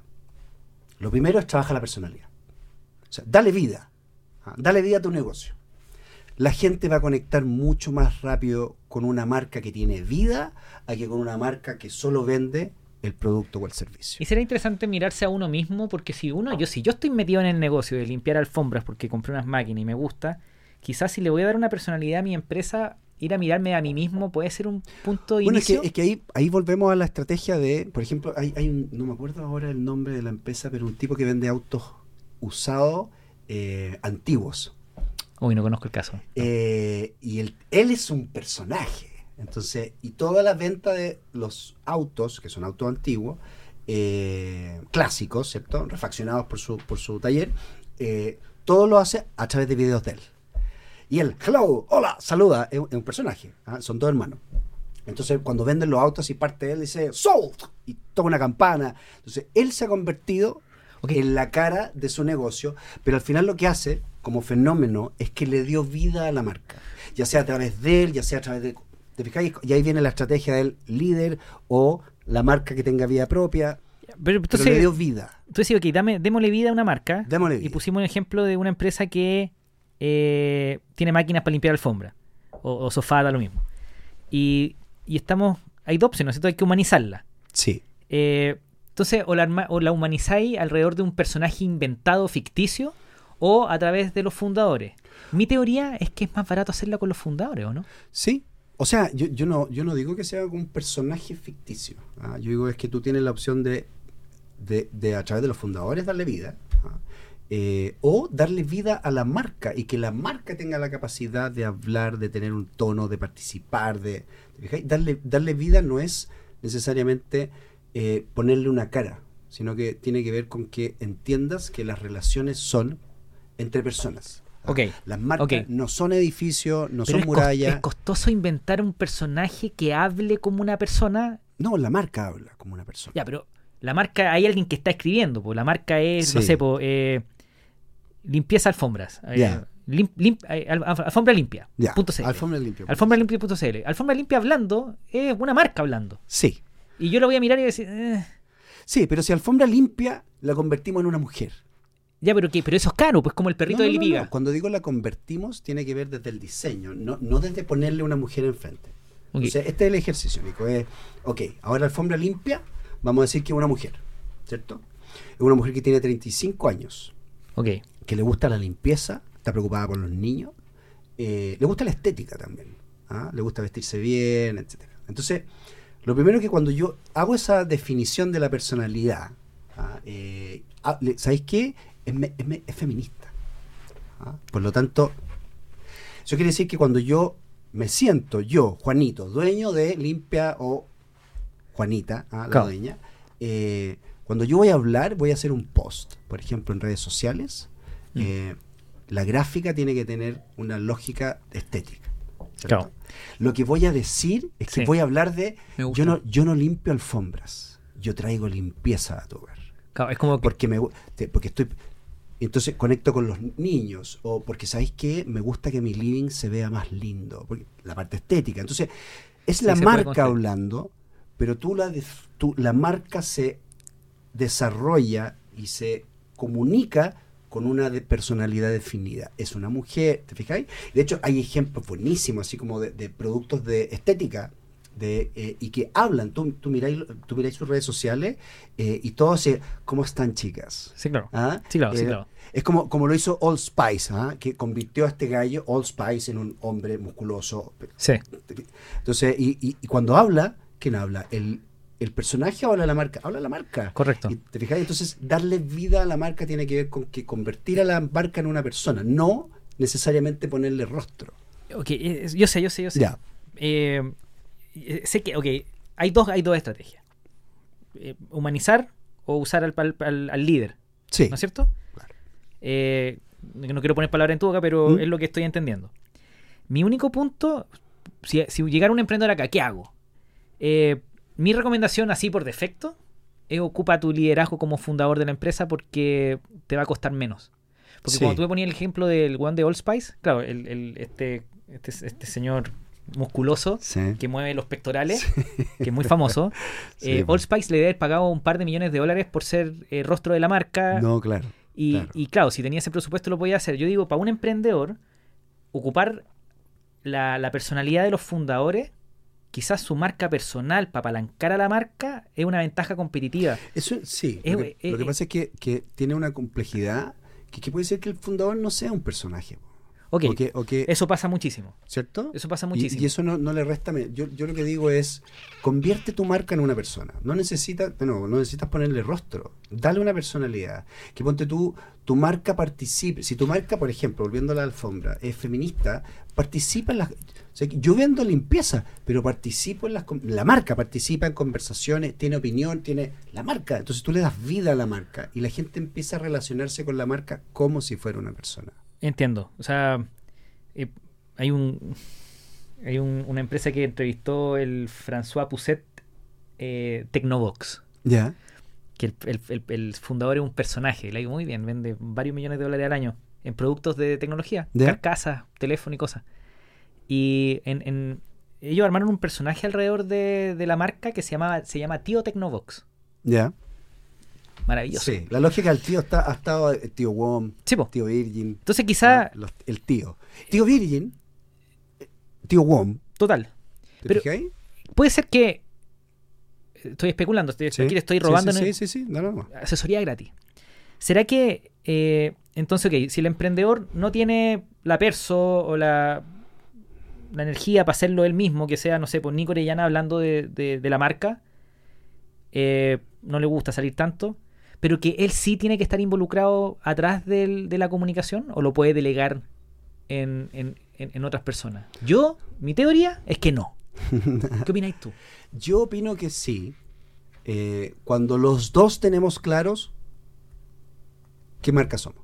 Los que están involucrados en, Sí, la, po. en la construcción. Ok. O sea, cuando tú, cuando tú haces el ejercicio de definir la personalidad, tú y yo hacemos un negocio, vamos a emprender y decimos, ok, vamos a trabajar, yo siempre digo, al menos trabaja dos cosas. Trabaja la personalidad y trabaja el posicionamiento. Que tiene que ver con quién somos y a dónde queremos llegar, ¿cierto? Y cómo queremos ser. Y eso lo hacemos juntos, ¿cierto? Hablemos de posicionamiento. po. ¿Qué, ¿Ya? qué- qué significa posicionamiento? y es como que me posiciono como... Sí. No, ¿qué A mí, a mí me gusta, mira, me gusta la, la- la frase de Jeff Bezos que dice que, que la marca es lo que la gente dice de ti cuando tú sales de la habitación. ¿ya? Para mí eso es posicionamiento, que tiene que ver con, con, finalmente cuando yo pienso en cualquiera de las marcas, es lo que la marca, espero, haya tratado de construir en mi cabeza. ¿cierto? Eh, entonces tiene que ver con que lo que yo digo de otros, lo que yo digo de esa marca. Ese es el posicionamiento. El, el posicionamiento tiene, tiene como tres claves. Los atributos, ¿ah? Eh, ¿cierto? ¿Cuáles son los atributos que Mm. yo quiero que, que construir? Eh, tiene que ver con la personalidad, quién quiero ser, y tiene que ver con la identidad, que es como lo, lo profundo en mi ADN, ¿no? Y, Claro. y creo que esas tres cosas conjugan el posicionamiento. ¿Por qué es clave el posicionamiento y la personalidad desde el punto de vista de, de- de la construcción de una marca? Porque al final del día, Nico, tiene que ver con cómo no soy igual al resto. Ok, hay una, ¿Cómo- hay un- hay una intención de diferenciarse. Por supuesto. ¿Y por o qué sea, es tan por- importante diferenciarse? Porque, porque hoy día tenemos un mercado que tiene de todo. Ok, O sea, es hay mucho sí. ruido. O sea, hay muchos. O sea, lo- los grandes empresarios hoy día son los empresarios que hicieron compañías hace 40, 50 años donde habían pocas competencias, ¿cierto? Había poca competencia. Sí. Hoy día es la globalización, y esto no, no, como, no es teoría mía, pero es la pandemia, para mí, Sí, sí. tú, si habláramos de la pandemia, la pandemia yo lo- lo- es lo que llamo la máquina del tiempo, ¿ah? volver al futuro, que es como se aceleró el futuro de años. ¿Cierto? Eso quiere decir que todos los que estaban vendiendo y que no tenían e-commerce, hoy día todos lo tienen porque Sí. si no murieran. Sí. ¿cierto? No, Entonces eso- lo, que tú tenías lo, lo que tú tenías planificado a mediano plazo se convirtió en hiper corto plazo. Sí. Entonces eso hace que hoy día tú no compites solamente con las empresas que están al lado, compites con todo el mundo. O sea, hoy día tú puedes comprar lo que quieras en internet y esa empresa no está aquí. Sí. Por lo tanto, cuando hay ruido, donde está lleno de oferta, donde está lleno de compañías, donde en los precios van, vienen unos más, unos menos, pero entonces decir, ¿a quién le compro? O sea, por eso que es tan relevante el branding. El branding tiene que tiene la lógica de construir una marca que sea identificable por otros, que tenga valor para otros y que sea distinto de los otros, ¿cierto? Ok. Porque es Y, diferente. ese- y el emprendedor tiene que partir de esa lógica. Por eso que yo a los emprendedores Mm. cuando trabajo con ellos les digo, ¿qué estás haciendo con tu marca? No, no, no, si la marca no es el logo, no es el diseño, la marca Mm, acuerdo. es tu negocio. O sea, yo tengo la teoría de que es una marca, si el negocio muere y tu marca es poderosa, tú puedes reinventar el negocio.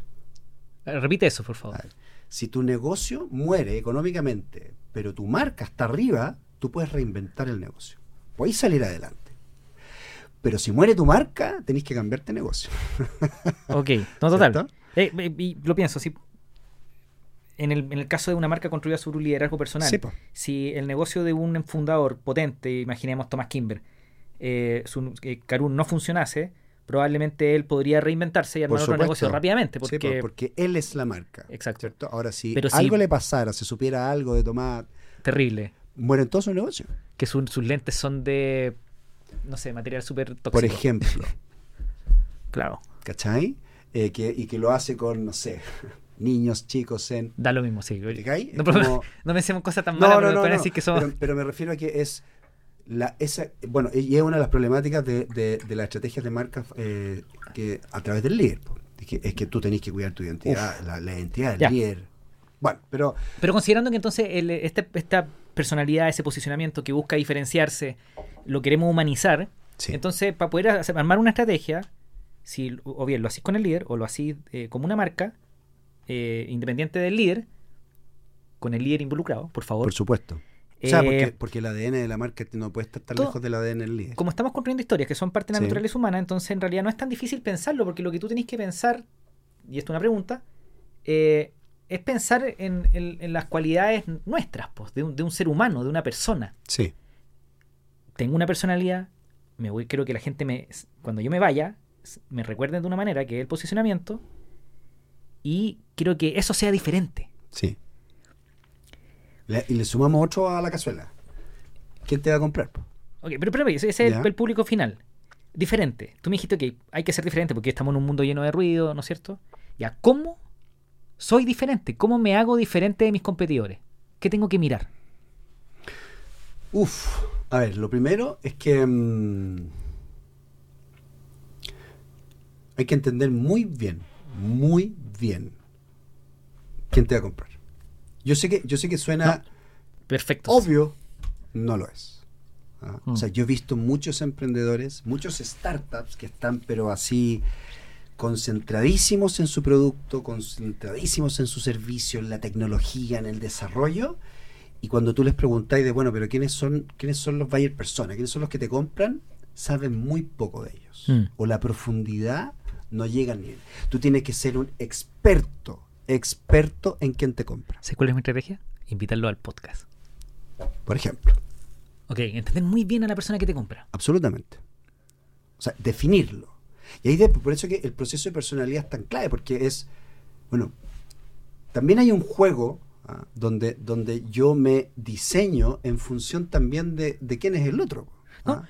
Por eso las ¿Cierto? marcas personales, las marcas empresas, tú las diseñáis. Sí, pues, son sí, Y ojalá que la gente que, no- que, que lleve una hora veinte escuchando esto ya lo haya entendido. Lo Sí, construimos. sí. Es un camino. Es un camino. Eh, y lo Y es un camino que desde el, desde el inicio, desde el inicio, tú tienes que entender muy bien ¿Quién te va a comprar? Porque tú dices, el cliente final. No, no, no, no. Hablemos del cliente inicial. ¿Ah? Acuñemos el cliente inicial. Porque aquí tú tenés que entender muy bien quién es, qué le gusta, con qué se relaciona, cómo se mueve. Ah. Cuando tú, por eso que el branding es un fenómeno sociológico, no es un fenómeno de marketing. Correcto. Porque tiene que ver con, ¿cierto? Las, las marcas que entienden muy bien quién es el otro, cómo se relaciona, qué le gusta, dónde va, etcétera. Yo puedo, yo puedo diseñar de acá y puedo hacer una marca o puedo articular una marca que haga sentido a esa persona. Oye. Totalmente, solamente como un, un punto, vamos a, a lo que estamos conversando, pero ¿Mm? bueno, uno de los grandes referentes de psicología del comportamiento que se usa mucho para marketing es Daniel Kahneman, que es un psicólogo, Sí. economista, eh, que se ganó premio Nobel desde estudiar el comportamiento humano. Sí, pues. Sí. O sea, yo creo que, que es, es el gran desafío, ponte tú, para la- si pensáramos en, el- en las compañías, en los gerentes de marketing. Eh, cabros, pónganse a estudiar sociología, pónganse a estudiar eh, psicología del consumidor, pónganse, porque, porque esto no es, Sesgos cognitivos. eso no es, esto no es 4P. ¿ah? No, no, no, no, Eh, no, no, no. por favor. Ni la 5C, ni, ni, ni todas esas teorías que ya, a mi juicio, están obsoletas. Esto tiene que ver con el que entiende mejor al consumidor, el que entiende mejor al cliente, el que se puede dar vuelta y diseñar cómo lo hacemos. Y quizás, va- vamos a ir al, al diferencial, pero quizás antes, claro, las 4P, las 5C, producto, pe- precio, eh, Plaza de promoción. plaza promoción, eh, quizás funcionaban en un mundo donde no había tanto ruido, donde no estaban Sí. los algoritmos de interés, donde nos aparecen cosas que nos interesan todo el tiempo que ni siquiera sabíamos, sabíamos que nos interesaban. Sí. Ok, eso, eso, eso ya no sirve hoy día. O sea, porque además piensa en que en, que en esa época eh, veíamos tele, po. Exacto, era fácil, era claro, era un solo canal. Era fácil, la radio en el auto cuando lo manejaba tu hackearon, papá. lo hackearon. O sea, lo entendieron Y lo replicaron. Los canales son Y van- múltiples. Y, y- y van apareciendo nuevos muy rápido. Sí, po. y la o sea, es como y la competitividad, tú, tú, por ejemplo, ¿ah? como, como creador de contenido en tu podcast. O sea, ¿Cuánta gente está haciendo lo mismo? Entonces, bueno, marca personal, pero el fenómeno es el mismo. Total. Es tú quieres diferenciarte de todos los otros que pueden estar haciendo cosas similares a la tuya. Entonces, tú tienes muy claro cuál es tu personalidad. Yo no me pregunto en la mañana quién soy. A pesar de que sí, cuando Oye. vamos al psicólogo es una muy buena pregunta, pero, pero al final es, yo no me pregunto quién soy todas las mañanas, ¿cierto? Yo No. me, cuando yo, cuando yo entro y quiero hablar en Facebook o quiero hablar en Instagram, yo hablo y sé quién soy, sé cómo hablo, sé qué, qué opinión tengo de ciertas cosas, ¿cierto? Eso es lo que tiene que hacer el emprendedor con su marca. Que su marca sepa quién es, no se Ah. pregunte todos los días, porque si no es cómo participas, cómo te relacionas, cómo- no, no, es que eh, Déjame ayudarte. Eh, a volver a lo que me estabas diciendo. Tú me dijiste, ok, dijimos, ¿cómo nos diferenciamos? ¿Qué tiene Mm. que hacer un emprendedor para diferenciarse de su competencia, para evitar el ruido, para poder que la gente lo elija a él? Eh, tú me decías, ok, Nico, tienen que pensar en quién compra, ¿no es cierto? Sí. Pero no al final del camino, sino que ojalá cuando están empezando. sí, Eh, ¿Cómo, ¿Cómo pienso en quién compra en base a la marca? ¿Qué significa eso? sí, yo- mira, yo- no hay una, una fórmula de qué es primero, a mi juicio, y qué es después. Ah, yo- creo que es un, es un proceso conjunto, ¿cierto? Como nuestra Eh, cabeza también, que va de un lado a otro. ¿Te fijas ahí? Eh, o sea, si, si- porque si, si yo tuviera que ponerle, ok, perfecto. Eh, nosotros estamos pensando en vender un servicio, vender un producto, ¿cierto? Entonces, claro, la primera, lo primero es a quién. Entender muy bien, muy bien a, ese, a ese cliente. Eso- Segundo, creemos la marca. Ah, Déjame hacer una pausa ahí. sí. En el entender muy bien a quién. ¿Cómo se hace eso? ¿Te, te vais, si vendís productos de gimnasio, te vais al gimnasio Sí, y lo, po. lo- O lo sea, observáis? ¿Lo calle. estoqueáis? Calle. Calle. Calle, calle y calle. Zapatillas, conversar, ir. Ir donde sea, estén es- tus clientes. es- sí, o tu y hablar con cliente. ellos. Y hablar con ellos. Y, y hoy día hay herramientas en internet que te permiten hacer encuestas, que podéis, que podéis propagar por WhatsApp, en todos tus grupos de amigos. O sea, es hoy día la posibilidad que te permite la tecnología para saber está disp- absolutamente disponible. Entonces, no saber es falta de interés o falta de claridad, ¿cierto? Ok, calle. Eh, calle. y, teniendo esa, y teniendo esa calle. Ok, ya, ya entendimos, la calle. Sí. Además, porque eso te pregunto, de hecho, en los procesos, en los procesos de, de- de creación eh, de negocio, emprendimiento, startup, etcétera, es entender eso te puede cambiar la manera en que tú estabas pensando tu producto o servicio. Total, total. Totalmente Entonces, entender al cliente, para mí, si quisiéramos ponerle un orden, primero, ok, tenemos una idea, ¿cierto? Eh, tenemos un producto, queremos hacer esto, ok. ¿A quién se lo vamos a vender? Vayamos a entender a nuestro cliente. Porque en el proceso puede ser que le hagamos modificación al producto o servicio, o que incorporemos nuevos tipos de clientes porque se abrieron nuevas oportunidades, etc. Y después viene el proceso, quizá en una segunda etapa, de la marca, porque ya sea el líder, eh, con- eso tiene que conversar con a quién le vamos a vender. Mientras más, mientras conectamos de una manera más certera, por supuesto que las probabilidades de vender y de crecer son más rápidas, ¿no? Por lo menos yo estoy terminando en mi. En mi ¿Ya? ¿Cómo se hace esto? Sí, estoy tratando de, de- de articularte porque No, son, no. son, son varios factores. Por lo menos a mí me, a mí me está haciendo mucho sentido. Ya, qué bueno. Eh, ok, una vez que fui a conversar, entendí a mis clientes, los observé, los estoqueé, estuve ahí con ellos, calle, calle, calle. Ya sé cómo me puedo diferenciar de mis competidores porque los entiendo. Luego hay una implementación Bueno, de una que estrategia. estudiar tenés que estudiar a tus competidores. Ok, está la, Para la- que, no, para que no, no lo obvies, porque qué es como- están haciendo ellos, cómo, cuál es el approach que cómo hacen. lo hacen. Y luego se implementa esto dónde. Todo lo que aprendí, toda esta marca, lo que construí, el propósito, el posicionamiento, la personalidad, la diferenciación, entender al cliente, ¿cómo lo, lo plasmo en el producto? O sea, me voy a, me voy a sentar con los, los- los ingenieros, con los desarrolladores, con las chicas que están en la calle con las máquinas de limpieza, con el chico que vende en la tienda los lentes, los anteojos, perdón, eh, reciclados. ¿Cómo ahora plasmo esta marca en mi, en negocio? pregunta. Eh, en todo, pues, Nico. Ok. ¿Qué significa eso? Eh, Porque de hecho tú lo describiste súper bien, porque es como, ¿cómo vendo? Ya, entonces, es, ya que entiendo, entiendo al cliente, entiendo lo que está pensando, bueno, es, yo tengo que, voy a articular mi producto o servicio en función de eso. ¿Cuáles son las preocupaciones que tiene o cuáles son los dolores? Depende, depende de qué es lo que quieres suplir con lo que estás creando, ¿no? Correcto. Eh, y yo articulo de esa manera, para que haga sentido. Los mejores vendedores siempre te dicen, a ti te, yo sé que a ti te preocupa esto. Yo sé que cuando tú estás haciendo esto te pasa esto. Entonces, te agarro por los dolores y te digo, ok, yo tengo para eso esto, ¿cierto?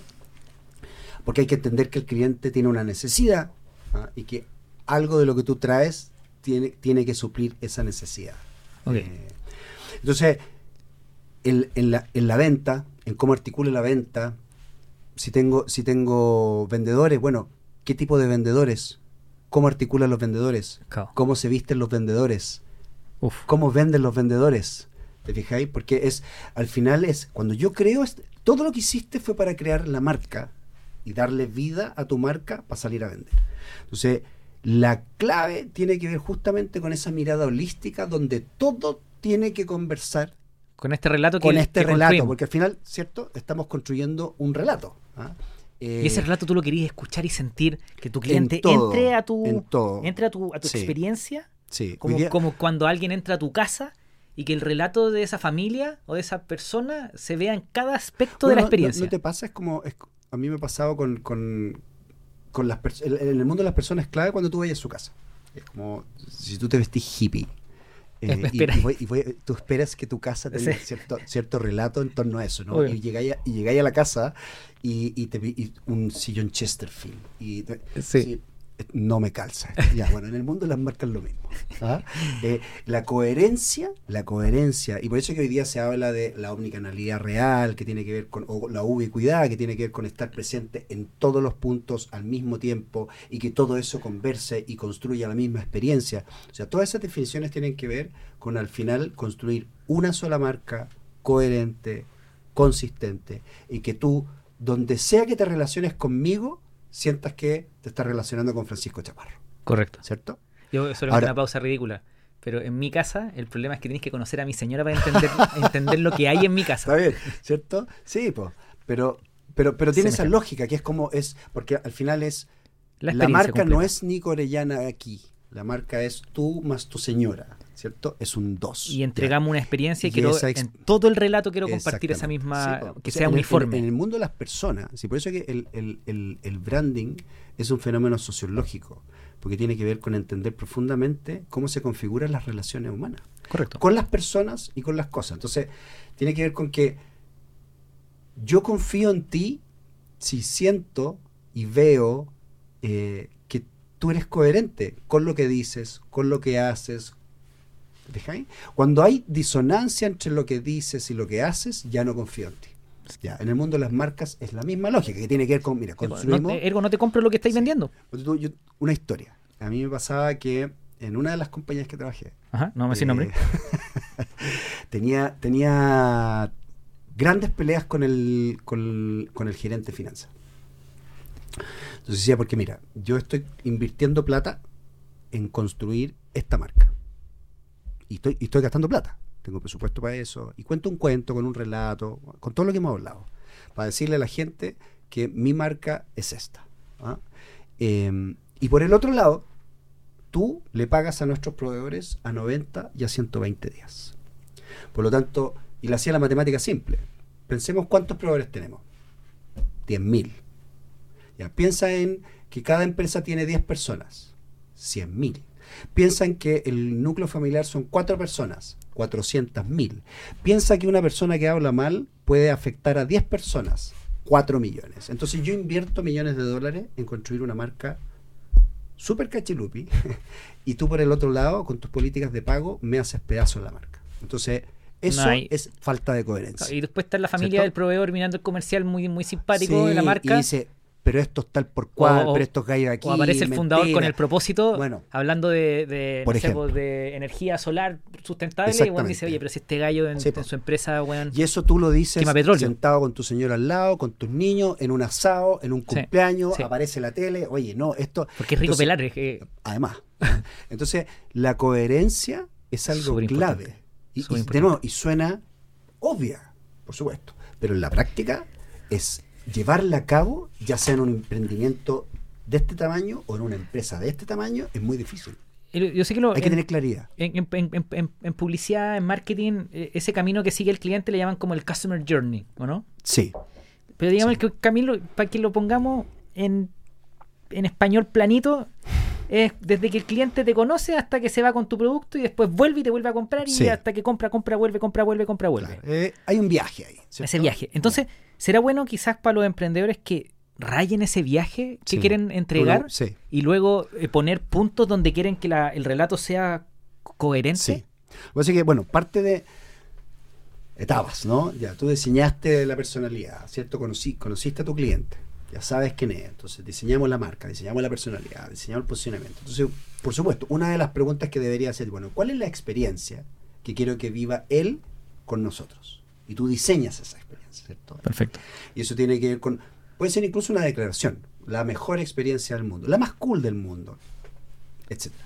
Y esa experiencia es cuando dice, ok, por eso se diseña el Customer Journey, decir, ok, si esta es la experiencia acá arriba, ¿cierto? Y yo defino que el cliente Sí. va a relacionarse conmigo aquí, aquí, aquí, aquí, aquí y allá.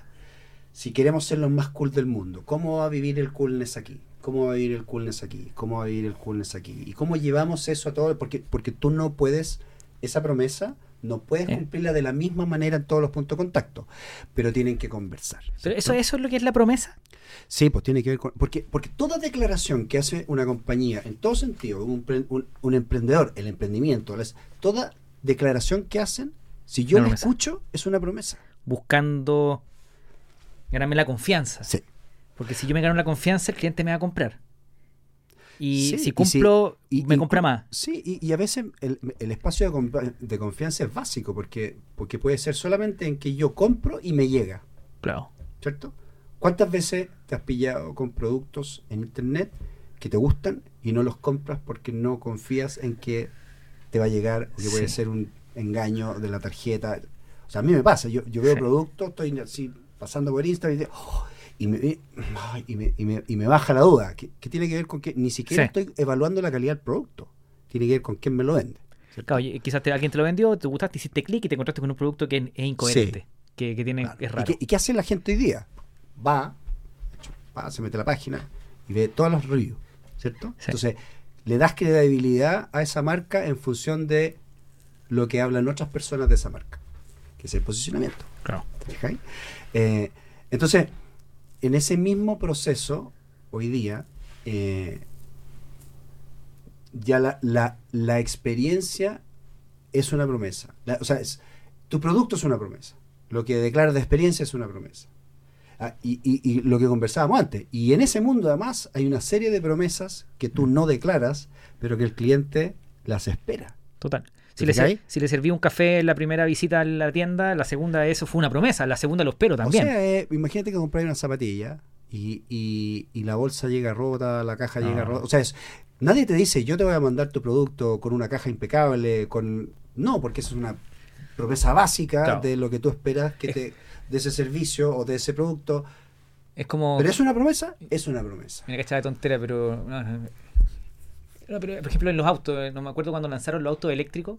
Ya. eh, lo, lo vi, lo vi en, en Instagram, me, me encantan los autos eléctricos. Entonces iban a buscar su auto y le ponían una, una- una- una cortina encima y le sacaban la cortina y se lo entregaban al dueño. Y luego, después ya no lo hacen. Entonces la gente que llega después dice, me rompiste mi experiencia, yo quería mi- que me sacáis la cortina, pues me lo entregaste nomás. Eh, tenéis que ser coherente todo el tiempo. Todo el tiempo. Todo el tiempo. Porque, por ejemplo, es, son, esas- para- esas para- son promesas como implícitas, como que si lo hacía una vez se tiene, se tiene que mantener porque lo... Sí, pues es que, es que yo tengo esta discusión con mis clientes. ¿eh? Porque, porque al final, y lo que hablábamos al inicio, que, que las marcas poderosas tienen que ver con cuán grande es la promesa. ¿no?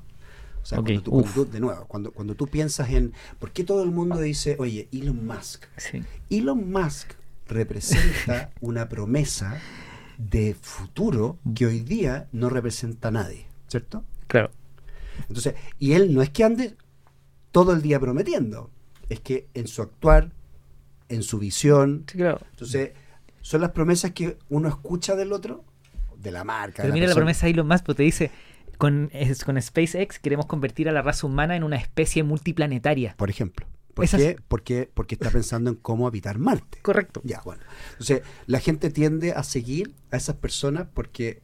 porque promesa es grande. Porque la promesa es grande y es atractiva. Las Correcto. promesas grandes son atractivas, ¿cierto?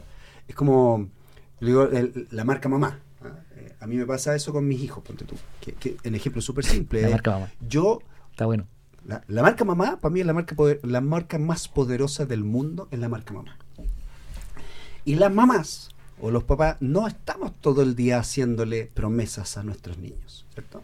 Hay cosas que sí, pero la promesa de seguridad, ah, la Son promesa implícitas. de- son ah, promesas implícitas. Ya, En el mundo de las marcas Uf. es la misma lógica. Tenéis razón.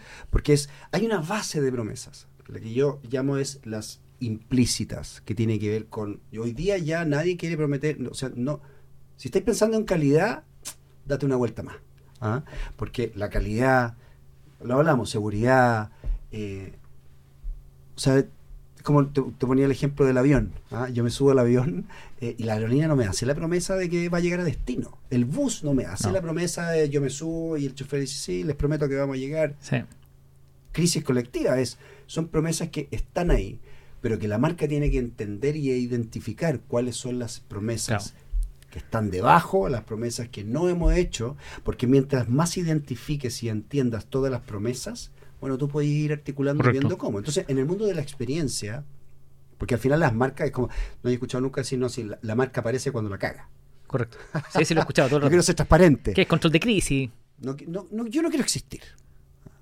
Entonces, cua- cuando tú tienes un problema, quiero llamar, quiero saber dónde está el teléfono. Así, básico. Yo me he pasado, pero así, Sí. metiéndome sitios y escarbando, escarbando, Sí. escarbando, para poder llegar al contact center. Porque no, solucionanlo todo por internet.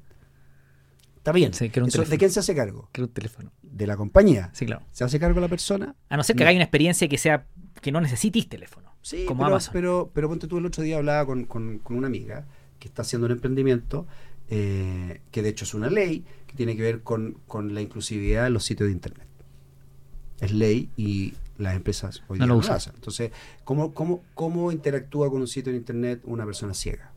Una persona daltónica. Claro. Eh, entonces, no, es que si la experiencia es perfecta en Internet, sí, pero aún así esa experiencia puede Claro. no estar haciendo cargo, haciéndose cargo de todo el mundo. Entonces tú tienes que entender que hay diversidad de personas y mi pega, si estoy comprometido con la promesa de la experiencia, no puedo dejar a nadie fuera. No es solo Claro. para algunos. ¿ok? Entonces ya, llamar por teléfono.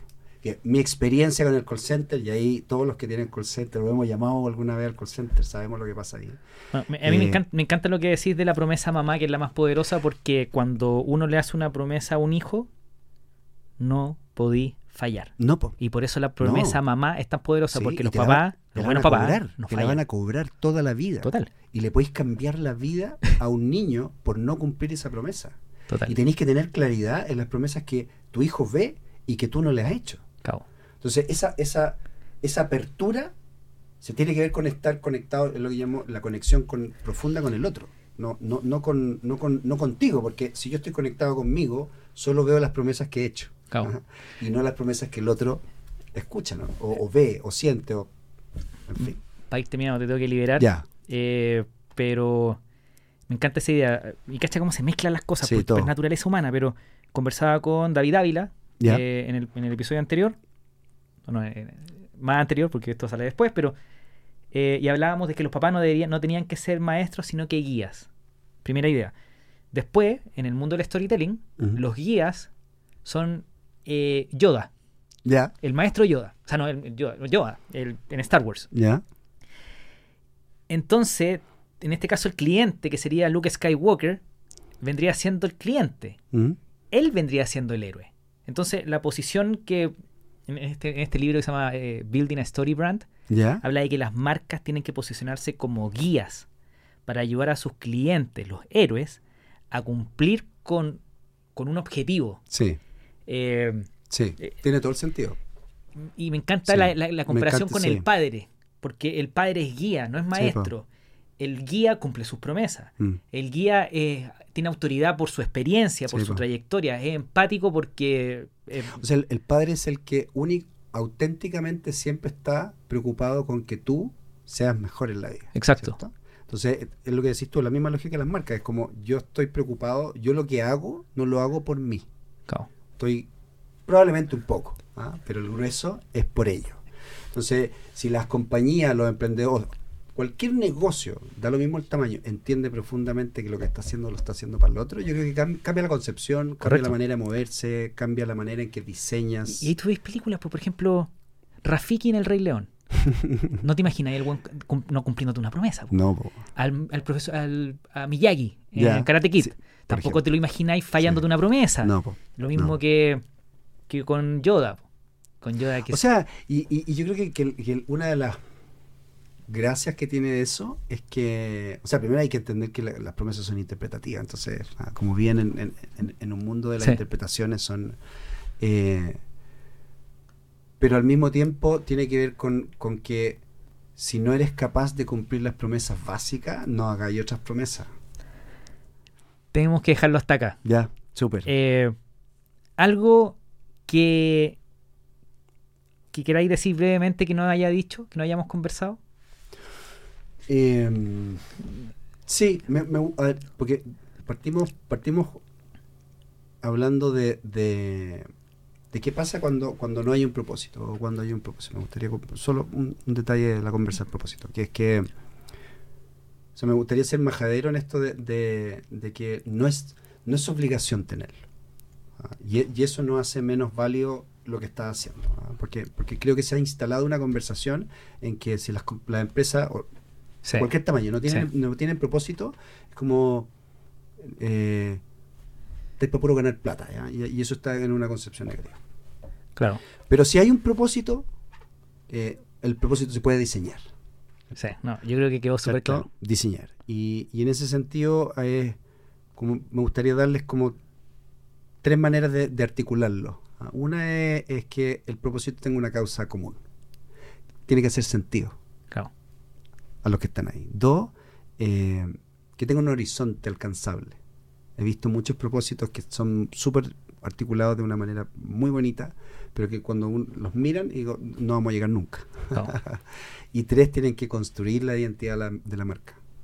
Eh, tienen que trabajar sobre, el- la, trabajar sobre la marca que quieren construir. Entonces, como, como esos tres, y no tener la obligación. No me gusta. Yo creo que, y yo creo que está bacán el cierre porque creo que quedó clarísimo. A mí- por lo menos a mí. Ojalá que la gente que nos esté. Yo no sé lo que la gente Sí, estará porque está escuchando. pensando. pero ¿Qué promesa habrán escuchado? A mí me voló la cabeza. Eh, Buenísimo. Muchas gracias, Francisco, por estar Muchas conmigo por hoy día. Te pasaste. Dejémoslo hasta acá. Vale, Nico, gracias. Adiós. Adiós.